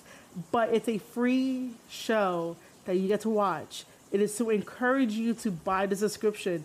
I highly recommend you buying the subscription. So that way, if you need a New Japan Pro Wrestling buddy to keep you up to date on New Japan stuff, you got me. You got Marie Shadows. You got the Storyteller. So you guys should probably go do that. I get no commission from plugging New Japan in. I just love New Japan Pro Wrestling because they make sense in their storylines. They make sense in their storylines, and I am able to articulate and tell you guys what's happening with the stories. And Kevin Kelly and Chris Charlton does an amazing job as commentary, and, you know, they help me out to understand story, but I take it a step further to be like, all right, let's break it down to the very bare bones of why we're doing this and the actions of the wrestlers of why they're doing what they're doing, with the moves that they're doing. If you guys have not checked it out yet, I did do a deep dive between Tama Tonga versus Sonata in their G1 match not too long ago. So go check that out because I really dive deep. And when I was on Tama's Island, you guys can go over to Tama's channel here on YouTube to go check that out. I basically agreed with him that, yeah, I could definitely see Tama versus Sonata as a full blown out feud, to have Sonata, like, I don't know, get fired up, you know, be interesting, because sometimes he's not interesting and other times he is, depending on like who he's facing. Like Sonata versus Chase was a very good match. And speaking of Chase, I guess this is going to be my segue into the opening part of New Japan Pro Wrestling, the G1 31 climax. Chase Owens had the biggest match of his fucking career, taking on the ace Tanahashi. Tanahashi is a fucking legend. We're not going to deny that. And Tanahashi has done so much for this business that it's like, it's Tana, right? It's Tana. Who doesn't want to go, like, grab a burger with him and then also, like, go to his stylist? And then, I guess, play air guitar. Even though, I don't know, I feel weird about playing air guitar. but I'll shut up about that part. But Chase had a very good match with Tana. Back and forth was good. The counters were good. It felt really good. And I know Tana was probably like at ease because whenever he faces Bullet Club is everywhere and anywhere, and Bullet Club uses the numbers to their advantage. But this was a very clean fight and a very clean win. I had no expectations about like if Chase was going to win or not, but he managed to pull up a victory. I should say pull out a victory rather than pull up a victory. Yes. I have great control of the English language. But Chase managed to get a victory over Tanahashi by doing his finisher. And it was by finisher, and that's the package power driver. 1, 2, 3, and Chase gets his first 2 points of the G1. Now here comes my conspiracy theories. You guys gotta like sit in for this. Make sure you have snacks, and make sure you follow along with me. Too bad I can't like use the whiteboard and be like, someone draw this out for me and let's do this. But let's do this after I take some water.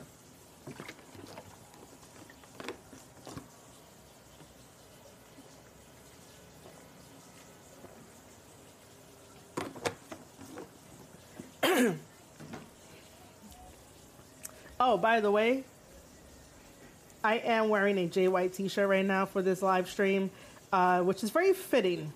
Very, very fitting. Anyway.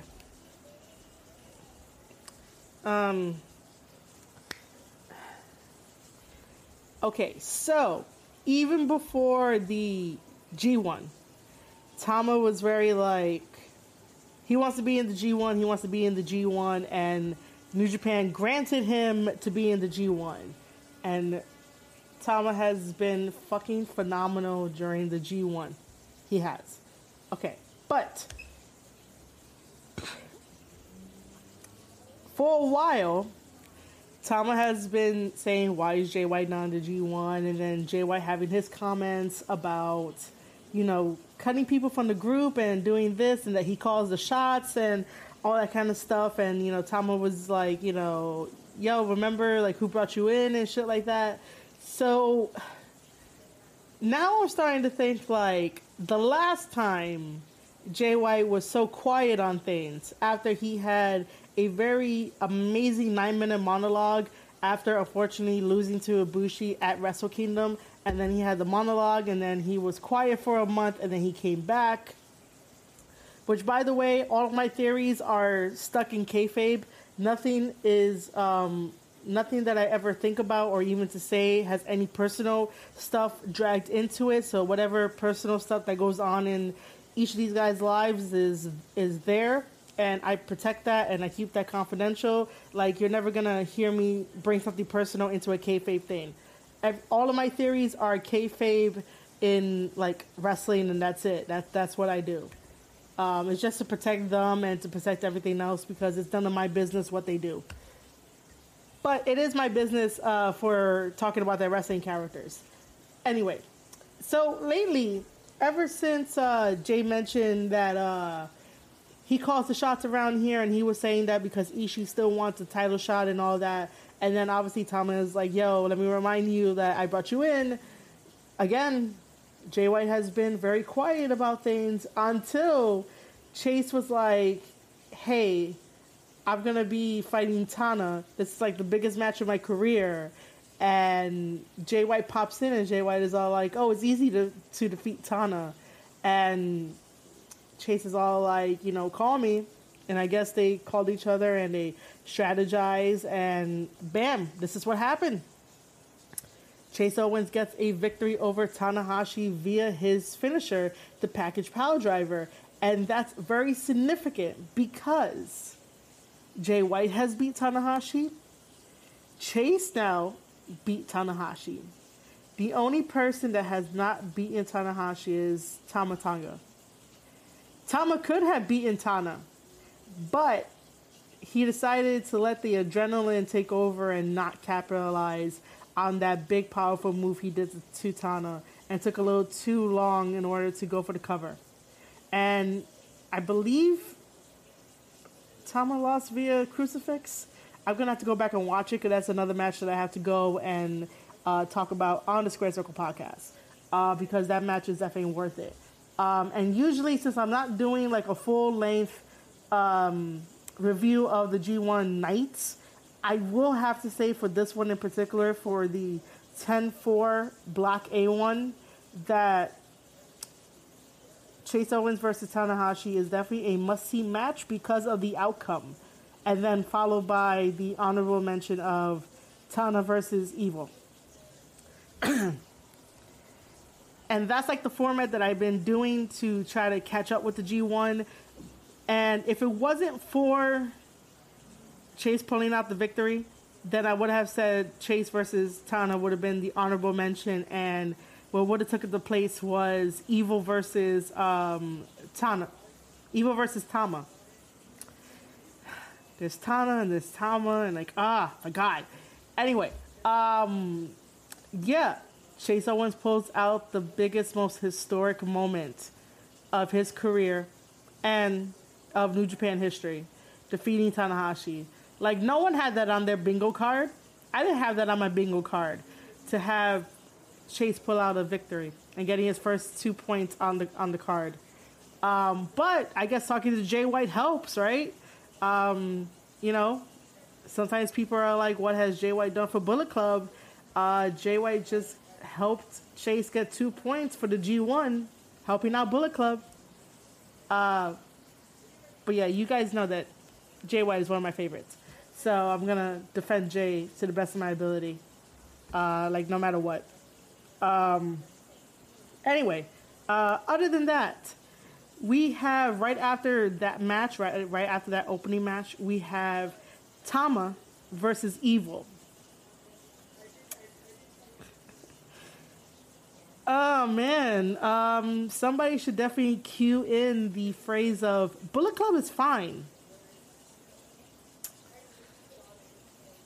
So, Tama versus Evil was definitely a very good match.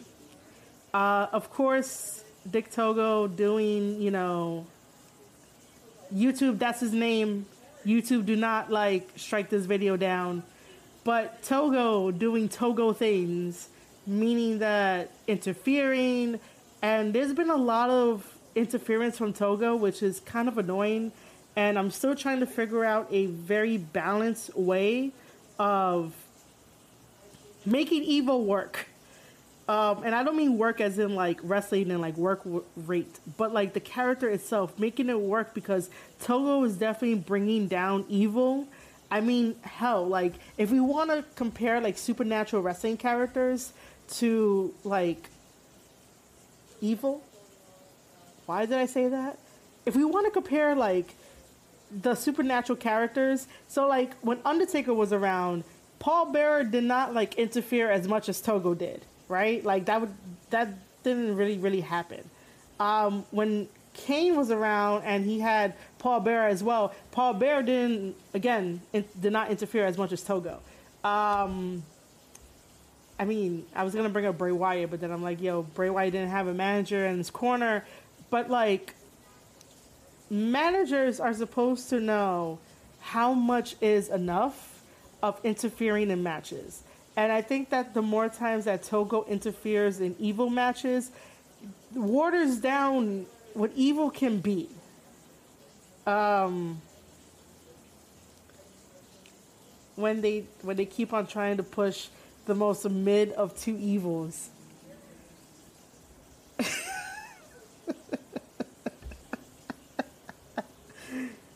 when they keep on trying to push the most mid of two evils.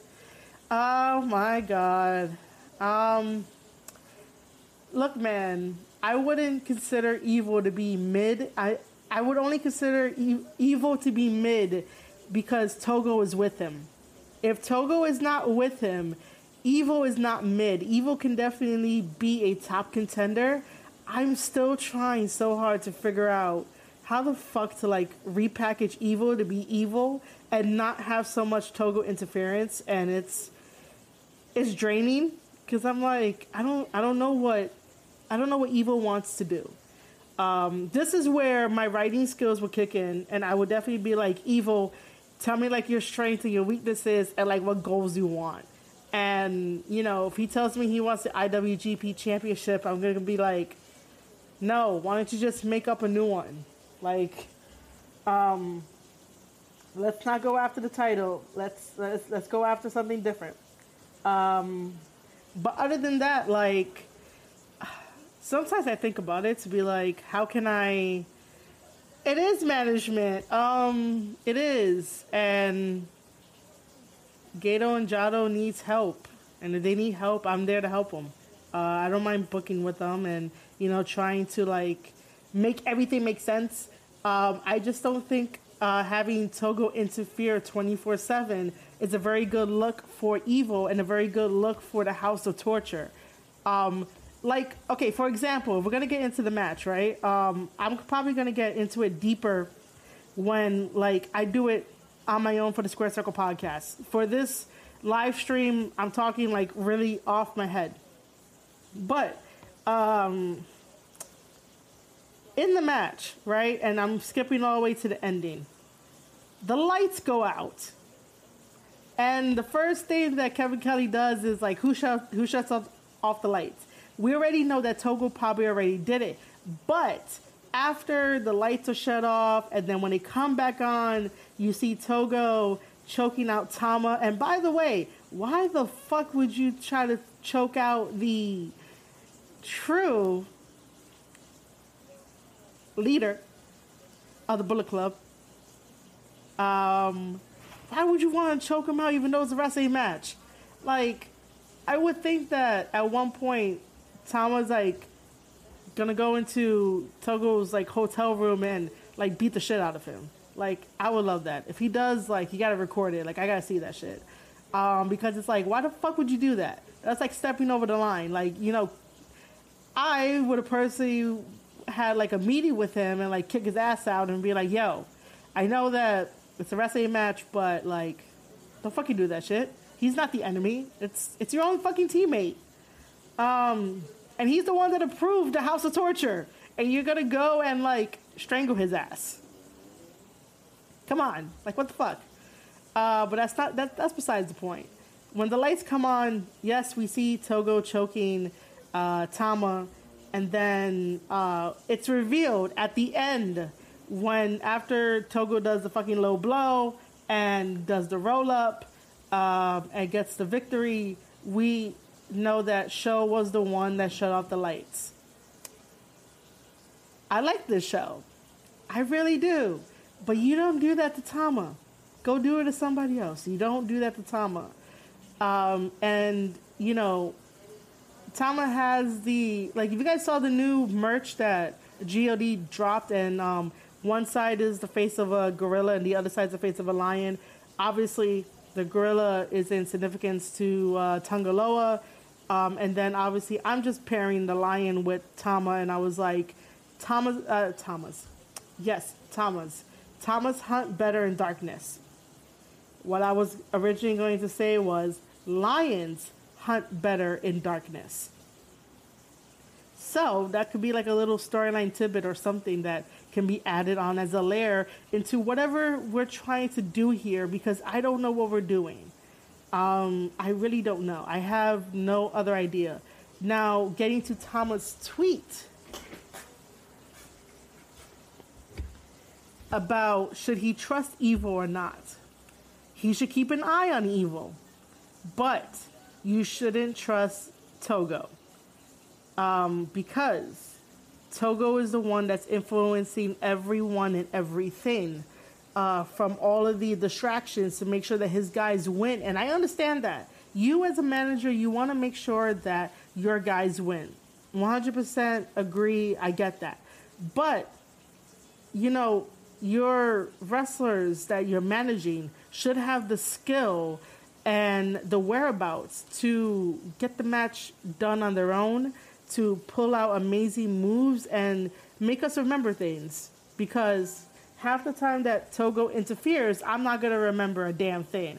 I'm just going to remember that he interfered. It was a bad match. Why the fuck are we doing this? Which I think it needs to, like, you know, slow down and stuff like that. Or at least, like, yeah, slow down. I was going to be like, or at least pull the reins back. But, you know, I really do think that Tama needs to keep an eye on Evil. But you don't trust Togo. Especially when he decided to almost choke your ass out. And it's like, you gave these guys a home in Bullet Club, you know. While I do say that Jay is the leader, Jay is definitely the front man. And back when it was, what, 2017 in October or 16 in October, where Jay said that, you know, he's never going to tell, like, Tama and, like, Fale what to do because, like, you know, those guys aren't going to listen to him. So, basically, Jay is, like, the front man for Bullet Club. And Tama is basically the one that, you know, I would think that Tama is the one to tell people, not really tell people what to do, but, like, to approve things. Because, obviously, if we're going to have another subsection in Bullet Club and it's the House of Torture, yeah, that had to get approved. I can see it working in the future, but other than that, I'm just like, yo, like, what else can Evil do that won't be so draining or dragging, you know? Like, it's Evil. Like, if you're going to have a name, a character name like Evil, live up to it, but don't do shitty things for cheap heat, you know? Especially when, like, that one person that you try to choke out is the one that feeds you. You know, that phrase of don't bite the hand that feeds you. Yeah, that. The rest of the G1 B block was really good. Jeff Cobb versus Taishi was really good. Jeff Cobb is amazing. I really do love every time he does the standing moonsault. That shit is like, I pop for that shit all the time. And I guess we could talk about, like, United Empire news. I still want to know why TJP sided with United Empire. And one day I'll be able to ask him because I have, like, more in-depth questions about that. I'm not, like, I'm basically indifferent for having TJP join the United Empire. Aussie Open joined the United Empire. I don't know too much about Aussie Open to give, like, an opinion on it. So, you know, they're there. Ospreay does Ospreay things. Ospreay is coming to New York to fight the Amazing Red at House of Glory, which is going to be a phenomenal match. I want to see if I can cover that. Just so that way I could talk to Ospreay and hear his ridiculous slang phrases and verbs. Oh, I can't talk, can I? Words, not verbs. Let's see, what else? The Great O'Khan has definitely grown on me. The Great O'Khan, you know, has put on a really good match against Zack Sabre Jr. in Block A. So I'm really appreciative of watching his matches and stuff.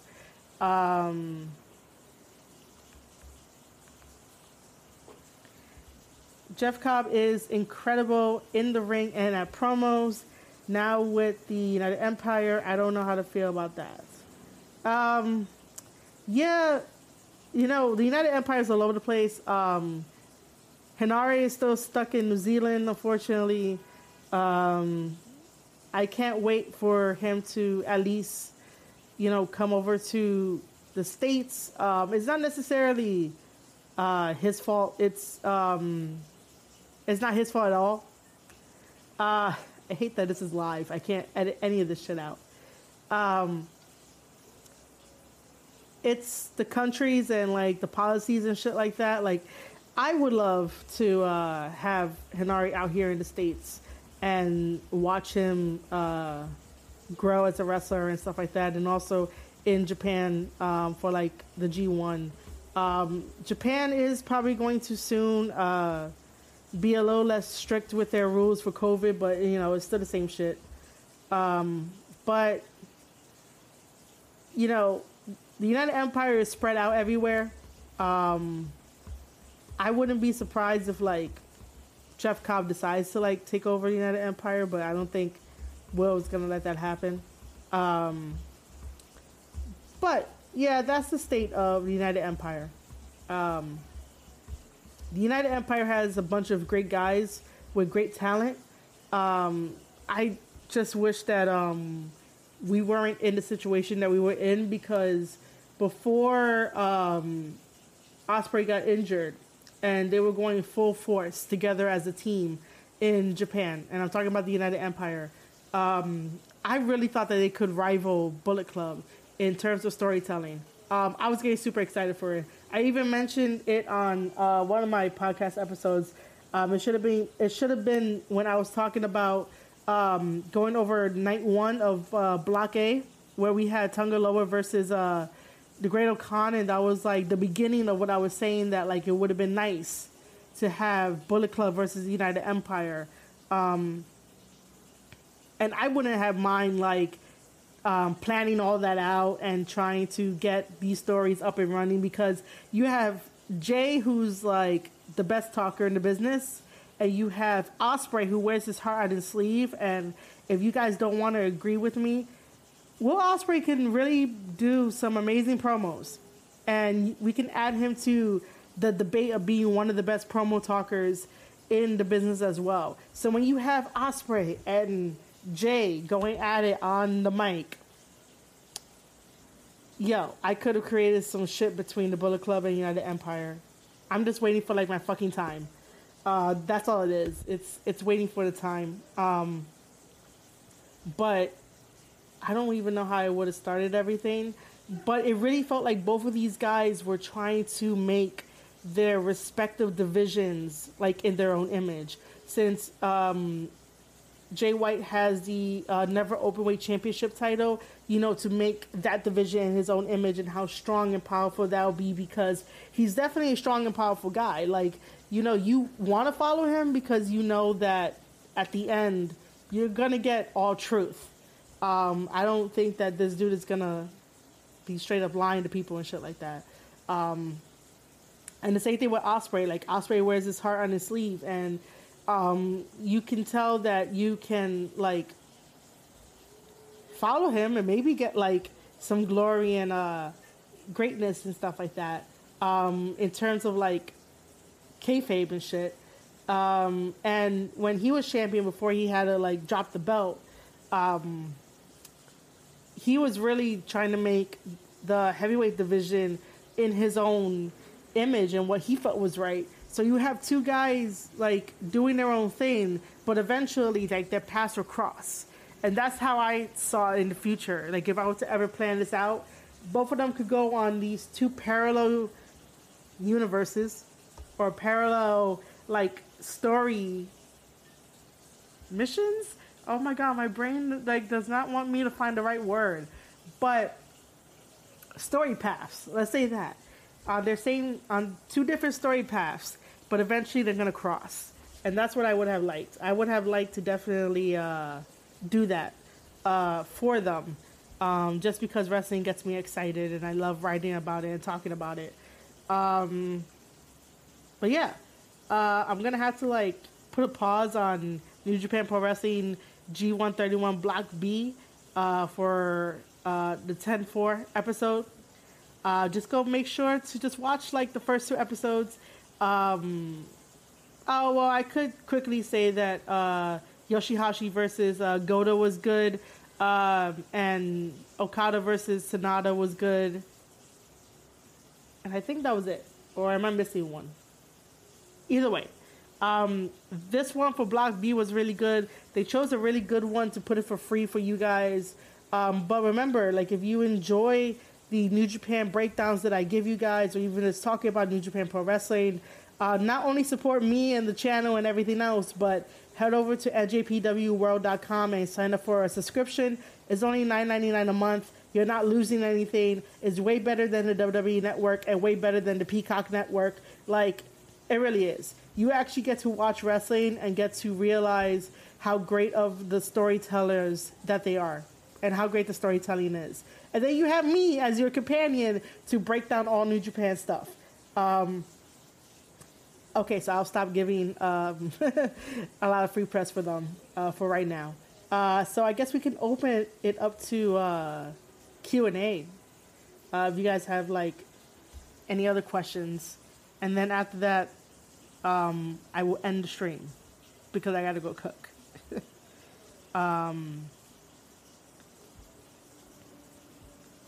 Tell your friends about the stream because I don't stream. This whole entire thing was just me talking about stuff and then tripping over my words and saying the wrong words and stuff. And I don't know how this is going to translate to a podcast. It's going to be very interesting. But yeah, let's see if we have anything.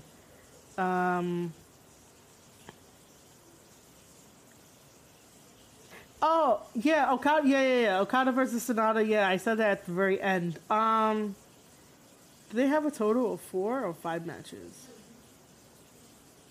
Oh, no, I think I covered that, all of it. Yeah, because it's Chase and Tana, Evil and Tama, Jeff Cobb and Taichi, Yoshihashi and Goto, and then Okada and Sonata. So, yeah, I covered everything. Oh, my God. Let's see. I'll say this again. This is the first time that I'm doing a live stream. I don't necessarily do live streams just because I don't want to feel like... Oh, thank you, Vortex. I'm doing it by myself. I don't have a co-host as of yet. I will not be accepting co-hosts at the moment just because, like, I like to control stuff. The Square Circle podcast is my baby, and everything that I do is my baby. So that's just me. But I wouldn't mind, like, next time around asking people to come on so we can have, like, a round table and just try to do that way and just talk about wrestling. The Marie Shadows show is not a professional show. It is basically... Oh, thank you, Ms. Bad Jedi. I totally appreciate that. The Marie Shadows show is definitely informal. You're speaking on top of your head. You're just going with the flow. It's live. This is not edited in, like, real time and everything. And the only reason why I created, like, the Marie Shadows show, because it's different, where we could talk about, like, anything, any topics that come to mind. Yeah, it'll be basically heavily wrestling related, but I do want to include, like, video games that I'm playing if I don't want to talk about wrestling. Just to get more eyes on my product and what I could do and everything else that I could do. There was times where I was thinking of, like, I need to write this wrestling novel that I'm doing. And I've been saying that for the past fucking, 3 years. It should be like 3 or 4 years I've been fucking saying that. And I haven't done it. And, like, that's one of my goals. Other than, like, signing with a wrestling company. So, like, if I'm able to sign with, like, New Japan Pro Wrestling, that's, like, fucking great. I would love to. If I could sign with AEW, I would love to. If I could sign with MLW, I would love that. So getting signed with a company is a goal of mine. Finishing and publishing this wrestling novel that I've been talking about for, like, 4, maybe 3 years is a goal of mine. Having friends in the business is always a goal of mine. That's an ongoing thing. Making friends on Twitter and having you guys come here to the YouTube channel. Like, you guys are my friends. Like, it helps me. It really does. Even setting up Twitter spaces and just talking to the friends that I have, that helps me. That's a goal.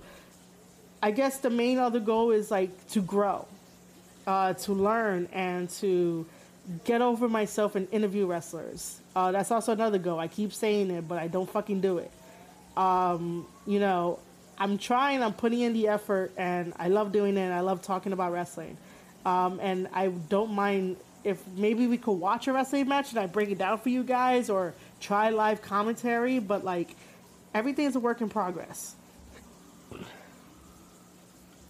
what I do every day is that, like, I go to sleep, I wake up in the morning, the first thing I do is watch wrestling, and then I write it. I write it down. I take notes so that way my podcast episodes can, you know, sound very cohesive. It's not going to sound like this, but this is the great thing about going live and, you know, just talking from the heart. And that's what I've been doing from start to finish, talking from the heart and making sure that I cover my bases. And for those that don't like what I have to say, or if I'm siding with someone that you don't like, that's totally fine too. Let me know in the comments, but I'm still going to be me, and I'm still going to stand by things that I believe in, my opinions, and that's what it is.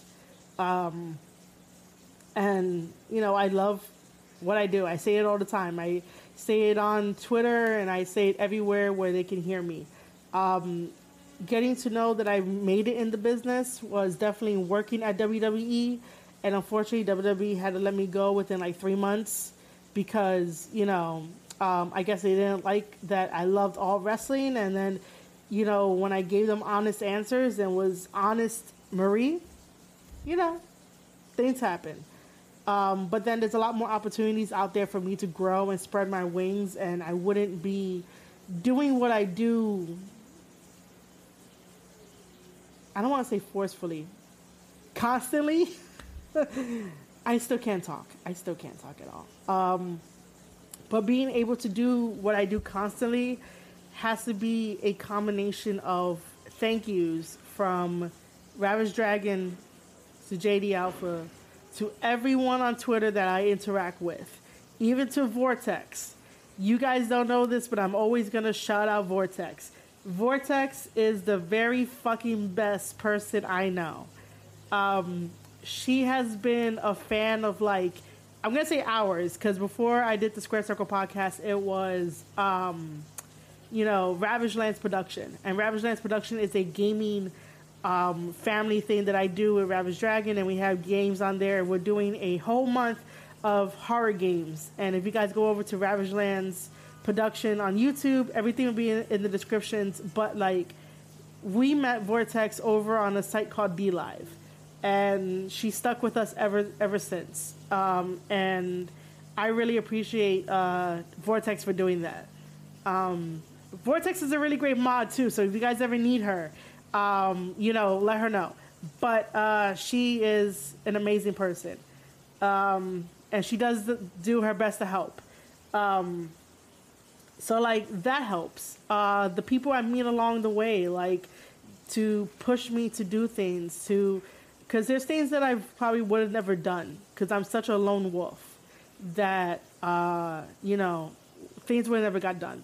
But I'm starting to branch out and, you know, be different and growing and learning to talk to people. Like, as much as I love talking about wrestling on other people's podcasts, I do love interacting with them on, like, the outside and just talk to them because they're regular people. We all share the same passion. We all want to see each other succeed, and we all want to see each other eat at the same table. That's like one of my biggest goals, to make sure that everyone along the way gets something of, you know, this prize that we're going for.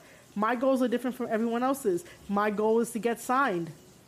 Someone else's goal is to not, but their goal may be to, like, have the best podcast in the world. Sure, I'm going to push your shit because you're cool to me, I'm cool to you, and I want to see you succeed. So, yeah, you guys are getting vulnerable, Marie, and while I'm on there,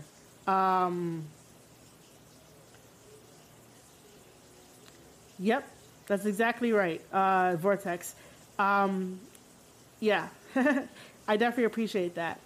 But while I'm here, like, pouring my heart out, too, for, like, the first episode, right? Like, you know, during this pandemic, you kind of realize, like, who's important and, like, who's going to be there. And I know that we're all suffering at least some type of, like, mental illness. Like, we're just going to put it out there. Whether it is that sometimes your brain overthinks, whether it is that, like, you think you're not good enough, or, like, whatever the case may be, right?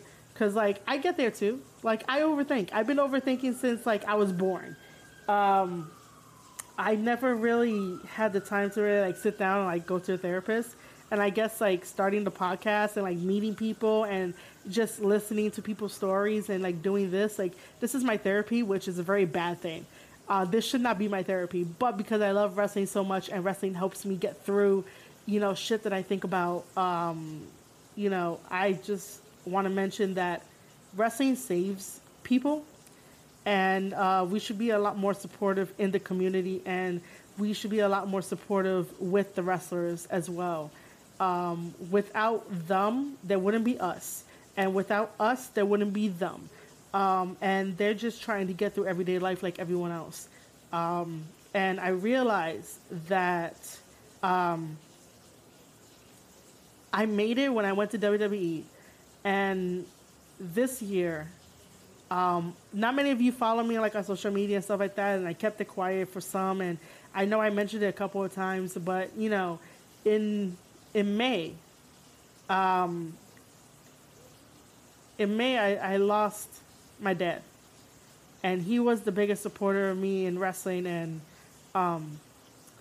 you know, pushing me to work for WWE, and he started me on the path of like watching wrestling. So that's just why it's so close to me, and my passion has come out even further because, even though he passed, I know that he's proud of me. He knows that I, went to WWE before he passed. And me taking the picture at the ECW arena and the 2300 arena was like the confirmation that I needed it.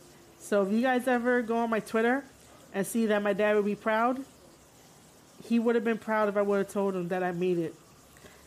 Even though I'm not wrestling, but just making it in the business to do something to help out, you know, to cover pro wrestling because I love wrestling.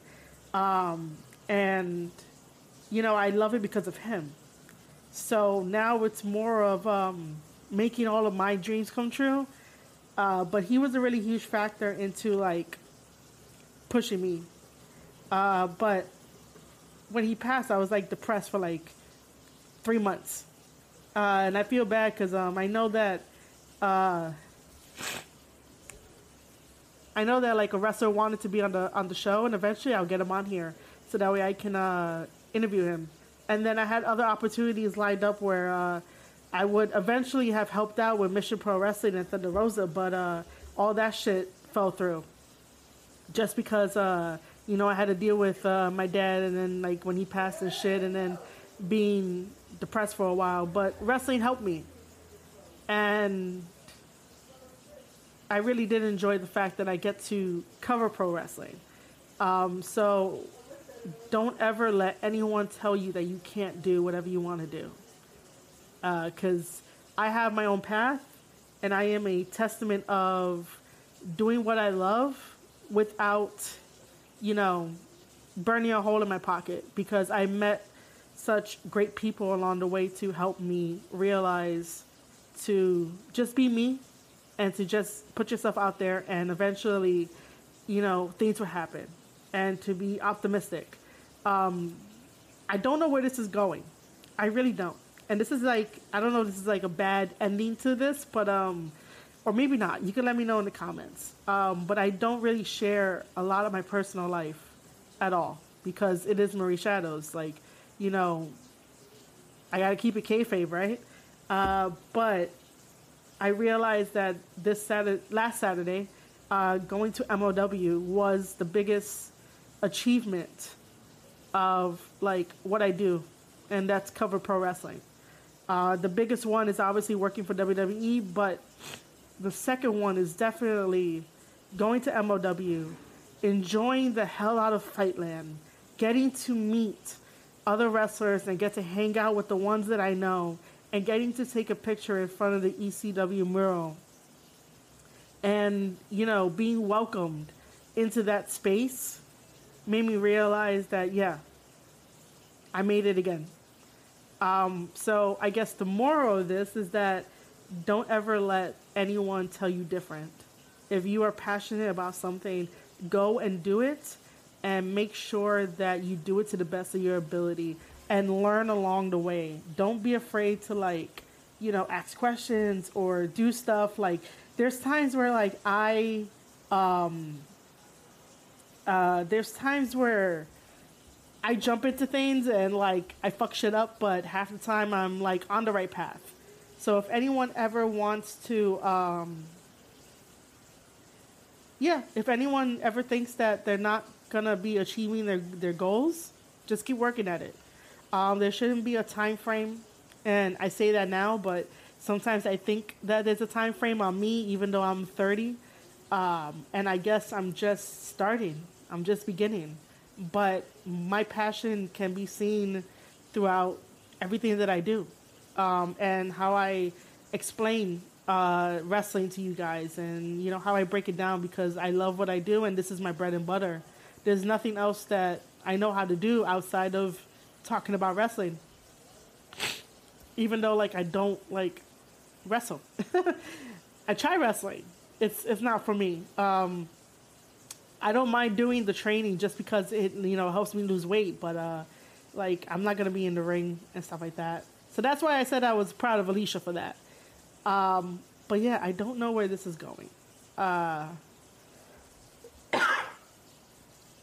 And I'm gonna have to cut this soon because I want to go cook and eat.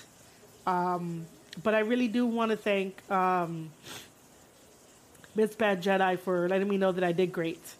And Vortex for letting me know that I also did great. And everyone else that stopped by. If you guys want to. Hold on, let me... let me read what Vortex said. I may not be knowledgeable or experienced or versed in all things wrestling, but I will still do my best to support friends and family. Yeah! Vortex loves playing video games, so she has that. But when it comes to, you know, on my side, Vortex, I'm gonna make sure I eat food. I'm cooking. I'm probably making like fried chicken with like rice, just because. But I wanted to get this stream out of the way because it was fucking bothering me. My brain was like, yo, you should stream. And I'm like, no, but I don't know. Maybe, should I? And I was like, fuck it. So I did, and this is what you guys are getting. You are getting, like, 100% Marie Shadows. Because I've been told that I have a presence, and I have a charm, and I'm adorable. And if you think that I have a charm, I'm adorable, and I have a presence, make sure to comment that down below. Just so that way I know.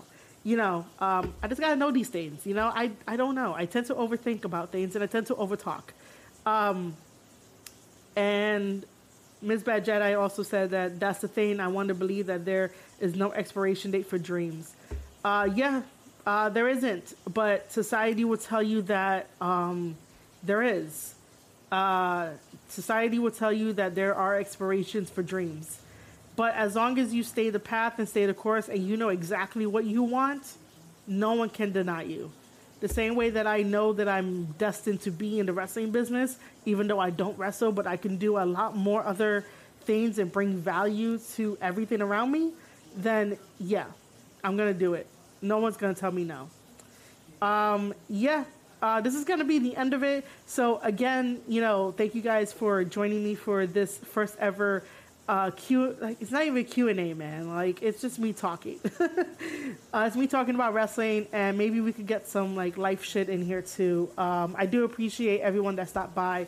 And if you didn't stop by and you're watching this on the replay, thank you for watching it either way. So, guys, let me hit you with my plugins because that is what I do best. Just so you know, I love doing intros and I love doing outros, and I really didn't do an intro.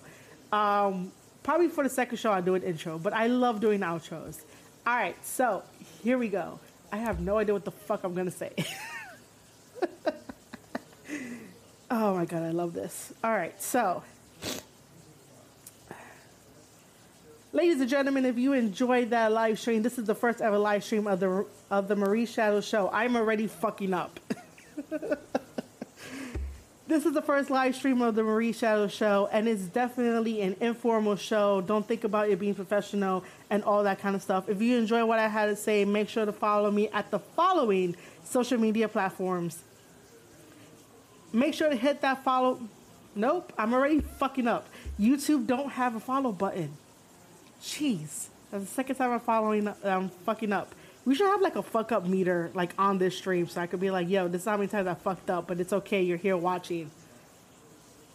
If you enjoy my content on YouTube, make sure to hit that subscribe button and even that notification bell so you never miss an update or a video or whatever I'm going to do for the YouTube channel. And if you want to hear this on audio, head over to anchor.fm/Square Circle podcast. It's going to be there. It's going to be a weird thing, but enjoy it nonetheless. If you want to follow my newsletter, head over to... Actually, you guys can head over to the Twitter page because Twitter now allows me to have the review newsletter that I have. You guys could just quickly hit that subscribe button there and you'll be signed up to the newsletter. So head over to Twitter, just @Marie_Shadows. Yo, I got to figure out how I'm going to do my ending now. I have so much stuff to tell you guys. All right, so... Make sure you subscribe to the YouTube channel if you think I'm worth it. Hit that notification bell so that you can never miss an update. Make sure to leave a comment about how cute I am or, you know, if you enjoy this. And if you do enjoy it, let me know. Because Wednesday I'm coming back with a live stream of Watchdog Legion. If you want to follow my Twitter, @Marie_Shadows, is where you can find me to talk about wrestling and to let me know how great I'm doing. And also on that profile, you can click the subscribe button for the newsletter to... get further information to your inbox about wrestling and to know when I'm going to go live. I do have a TikTok. Follow me @Marie_Shadows on that TikTok as well. And if you want to take it a step further, head over to patreon.com/Marie Shadows. Because guess what, guys? We're making wrestling memories. And this stream is definitely a wrestling memory. So it will be up over there too. And I'm definitely going to have to figure out a way to do my outro. As soon as I said I love doing outros, I fuck up the outro. Welcome to the Marie Shadow Show, ladies and gentlemen. If you enjoyed this episode, you're listening to the Marie Shadow Show with your host, Marie Shadows.